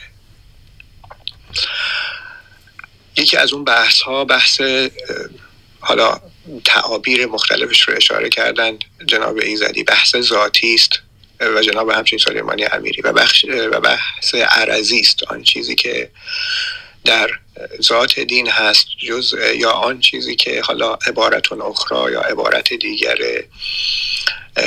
تعبیر میشه به اصول و فروع. دست کم مسلمانان بر این نکته و این نقطه اتفاق نظر داشتند که در اصول, اصول آن دسته از اموری هستند که اجتهاد ناپذیرند، در اونها اجتهاد نمی شود کرد، اجتهاد دخلی ندارد. یعنی وقتی شما صحبت از توحید و صفات خداوند می کنید، اونجا اعتماد می کنید به گزارش پیامبر از و خداشناسی پیامبر. در باب وحی همینطور است، بر اساس یک ایمانی، البته نه ایمان صد درصدی اما ایمان مبتنی بر نسبتی از عقلانیت، این کار رو انجام میدید و اعتقاد پیدا میکنید، باور پیدا میکنید. اما در حوزه فروع، اونجا حوزه‌ای هست که تابع اجتهادات شماست در امر دین، یعنی شما اجتهاد میکنید بر اساس ضوابطی و بر اساس اموری. من دارم فعلا نکاتی رو میگم و نقاطی رو میگم که مورد اتفاق مسلمانان است، یعنی دو مسلمانی در او اتفاق اختلاف نمی کنند، اما با این حال عرض خواهم کرد حتی در اون اصول هم بعضا اجتهاد کردند و اجتهاد رو روا داشتند. فرقه های کلامی متعددی که ما در اسلام داریم ناشی از همون ناشی از اون دیدگاه هست، اما به هر حال این قدر متیقن داستان این است که در اصول اجتهاد نمی کنند مسلمانان و در فروع اما اجتهاد رو جایز می دانند. این یک نوع نگاهه. در این نوع نگاه که جناب ایزدی اون رو نمایندگی می کنند به تا اینجایی که بنده صحبت های ایشون رو شنیدم، بر اساس همین قواعد فقهیه، بر اساس ضرورت‌های زمان و مکان، شما مبادرت می‌کنید به روزآمد کردن احکام. از این منظر و از این دیدگاه اساساً این احکام، به خصوص احکام اجتماعی که تابع شرایط زمان و مکان هستند، حالا با قواعد فقهی مختلف، قاعده لا ضرر هست، قاعده اهم و مهم هست، الی آخر. شما اشاره کردن، شما تصمیم تجدید نظر میکنید، شما رهیافتی رو پیدا میکنید برای اینکه اون حکم رو در جامعه امروز یا در شرایط امروز تطبیق کنید. خب این این یک دیدگاه است. بنابراین بنده در مناسبت‌های دیگری هم که با جناب سلیمانی امیری حضور داشتیم این رو توضیح دادم، الان تشریف ندارن، توضیح دادم که فروع و اجتهاد در اونها مسلمه، حداقل در میان مسلمانان، و نمیشود ما چیزی رو به مسلمانان نسبت بدیم. همین اسلام با وضعیت فعلیش، نه حالا بحثن بحث روشنفکری دینی و اینا رو بگذاریم کنار، همین اسلام فقاهتی، در همین اسلام فقاهتی هم با همین وضعیتش، با همین مشکلاتش، راههایی رو می شود پیدا کرد و نمی شود ما یک امور رو نسبت بدیم به آقا اینا اصوله. من هم میگم که اینا اصوله، به هیچ وجه هم قابل تجدید نظر نیستن. اگر هم تجدید نظر بکنید یا اجتهاد بکنید در اینجاها شما مشرک شدید. نه، ابدا اینجوری نیست. وقتی خود به تعبیری متولی این امامزاده این امر رو بر خودش قبول کرده و به رسمیت شناخته و شارع هم امضا کرده پای این اجتهادات، ما نمیتونیم من اندی برای این که مثلا فرض کنید نقد خودمون رو موجه کنیم، مدلل کنیم و معلل کنیم و مدلل کنیم نقش خودمون رو، نقد خودمون رو از اسلام، بریم اسلام رو یک ذات صلبی تصور کنیم یا تصویر کنیم و بعد بر اون چه خودمون نسبت میدهیم بگویم آقا هر اجتهادی شرک، نه، یا هر کسی در کنار خداوند تصمیم بگیره شرک، نه. شما عرض میکنم در خود این دین، در داخل این دین، حداقل در قرائت شیعیش مراجعه کنید به نهج البلاغه. در نهج البلاغه، خطبه اول نهج البلاغه یک جایگاهی رو برای پیامبر امام علی علیه السلام توصیه می... توصیف میکنه به موازات کلام خداونده. یعنی همون جور که کلام خداوند منشأ تقنین و قانونگذاری قرار میگیره، پیامبر هم و کارها، فعل پیامبر هم میتواند ناسخ پاره‌ای از آیات قرآن باشه، آیات نه هم آیات اجتماعی یا آیات احکام عرض میکنه. و بعد مهمتر از او و بالاتر از او مسئله‌ای است به نام حسن و قبح. حالا باز من قرائت شیعی رو عرض میکنم. حسن و قبح ذاتی اعمال و افعال، این که اعمال به واسطه داوری عقل ما میتوان به حسنشون یا قبحشون، به نیکی، نیکوییشون یا عدل و یا زشتیشون عقل ما میتواند حکم کند و داوری کند. و قاعده ملازمه رو در شرع به رسمیت شناختن. قاعده ملازمه: هر آنچه عقل به آن حکم کند شرع به آن حکم می‌کند و هر چه شرع به آن حکم کند عقل به آن حکم می‌کند. کل ما حکم به شرع حکم به العقل الاخر. که باز این هم به رسمیت میشناسد و مبنای کلامی رو تأسیس میکنه. بالاتر از او خود کتاب، خود کتاب مقدسی که حالا جناب سلیمانی امیری و حالا ببخشید من مخاطب قرار دادم، متوجه نبودم نیستن.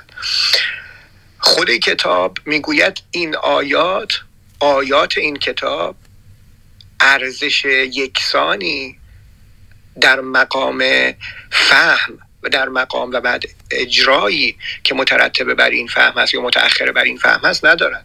فیه آیات محکمات، میگوید آیات محکماتی هست در این قرآن و آخر و متشابهات، و آیات دیگری هست هست که آیات متشابه هست. آنچنان که بسیاری از محققان و بسیاری برخی احادیث و روایات نشان میدهد، اساساً آیات احکام جزء اون آیات متشابهی هستند که یک برداشت، یک استنباط از اونها ممکن نیست. حالا عرض خواهم کرد نکته، دو تا نکته پایانی حداقل در این بخش داره، عرایض بنده اونها رو عرض خواهم کرد. ببخشید از طولانی شدن. بنابراین این دیدگاه یکسان انگارانه و همه آیات رو بر یک نسق خواندن و بر یک حکم بر اونها راندن مورد قبول خود قرآن هم نیست. و بعد در اونجا هم بیان میکنه اینکه این آیات برای تعویل و تفسیرشون یا شرحشون باید به کجا مراجعه کرد. و بعد از اینجا و بعد حالا یک نکته دیگه، آیات، همون آیات اجتماعی هم که ما از اونها صحبت میکنیم، از از قصاص بگیرید تا دیه و احوال شخصیه و ارث و شهادت و همه اینها، در اکثر اون آیات یا تقریبا با یک نگاه دیگری می شود گفت همه اون آیات دلیل عقلی اقامه می شود، اقامه می شود برای ال... مثلا ولکم فی القصاص حیات، در قصاص برای شما زندگی است، یعنی اون بازدارندگی که قصاص ایجاد میکنه. و این تعلیل و تلاش برای توضیح عقلی خودش مهمترین دلیل است که اگر امروز هم شما میخواهید حکمی رو برای اینکه کسی که جان کسی رو گرفته وضع بکنید، قانونی رو وضع بکنید، باید متوجه این بازدارندگی باشید. اگر بتوانید به قانونی برسید که بازدارندگی رو ایجاد میکند و تضمین میکنه حق حیات رو، از دیدگاه قرآن به همون انداز به اندازه همون قصاص معتبر است. و نکته دیگر احکام امضایی اسلامه. احکام امضایی اسلام دقیقاً مخدوش کننده همین یکسان نگری به تمامی اسلام از الف تا یا اوست. امضایی یعنی چی؟ احکام امضایی خودتون و دوستانی که به این امر تصریح دارند که در احکام امضایی شارع وضعیت موجود اجتماعی یا قانون اجتماعی رو امضا کرده، به عنوان یک عرف پذیرفته شده، به عنوان یک تجربه بشری برای اداره جامعه به رسمیت شناخته و امضا کرده. این امضا به معنی جاودانگی نیست، کما اینکه پیامبر در بسیاری از موارد تغییر دادن، تعدیل کردن. یعنی مثلا شما وقتی چهار همسری رو دارید که باش به شرطها و شروطها به رسمیت شناخته شده، در مقابل چی به رسمیت شناخته شده؟ در مقابل ده همسری یا بی نهایت همسری بوده. یعنی یک ایمپروومنتی، ارث در مقابل بی ارثی و بی حقی زن بوده. زن جزء ماترک متوفا محسوب می شده، به فرزندان ذکور می رسیده به عنوان ارث. این وضعیت رو که عرف عام و ذائقه عام بوده تعدیل کرده و بخشیش رو امضا کرده. یعنی اصل این که جامعه مرد سالارانه به دلیل مردانگی و زنانگی که برآمده این جامعه هست قد تبعیض رو اعمال می‌کرده، با سنت زمانه خودش به یک معامله، یک نگوشیشن پرداخته و بخشی از این حقوق رو واگذار کرده. در همون آیات هم میگوید تلک حدود الله. حد دو معنی داره. حد یکی معنی این است که همین است و غیر این نیست، اما حد از اون کلمات متشابهه. حد یعنی این مینیمم، یعنی از اینجا به بعد، یعنی از این پایین تر نمیتوانید حقی به زنان بدهید در مقام تقسیم ارث. اما به معنی این نیست که با راه برای مساوات برقرار کردن یا حتی اگر عرف حکم به این کرد یکی دو برابر بگیرد به دلیل مثلا حضور اجتماعی بیشتر زنان و الی آخر و دیگری نصف بگیرد، شما اونجاها این کارو نکنید. حد گذاشته شده. این مینیمومی است که باید به او عمل کنید و وقتی مراجعه میکنید ببینید که این قوانین در راستای بهبود وضعیت بوده. وقتی امضا کرده و راه رو هم باز کرده خود شارع، بنابراین این مسئله به رسمیت شناخته شده و این اصلاحات و این اجتهادات به رسمیت شناخته شده، حالا با مبانی روشنفکری دینی نه که بحث دیگه پیدا می‌کنه. اما نکته آخر عرض بکنم، حالا ما فرض کنیم، من فرض میکنم مبنای جناب سلیمانی امیری رو میپذیرم، میگم سلمنا این احکام الالعبد لا یتغیرند، هیچ تغییرم نمیکنند.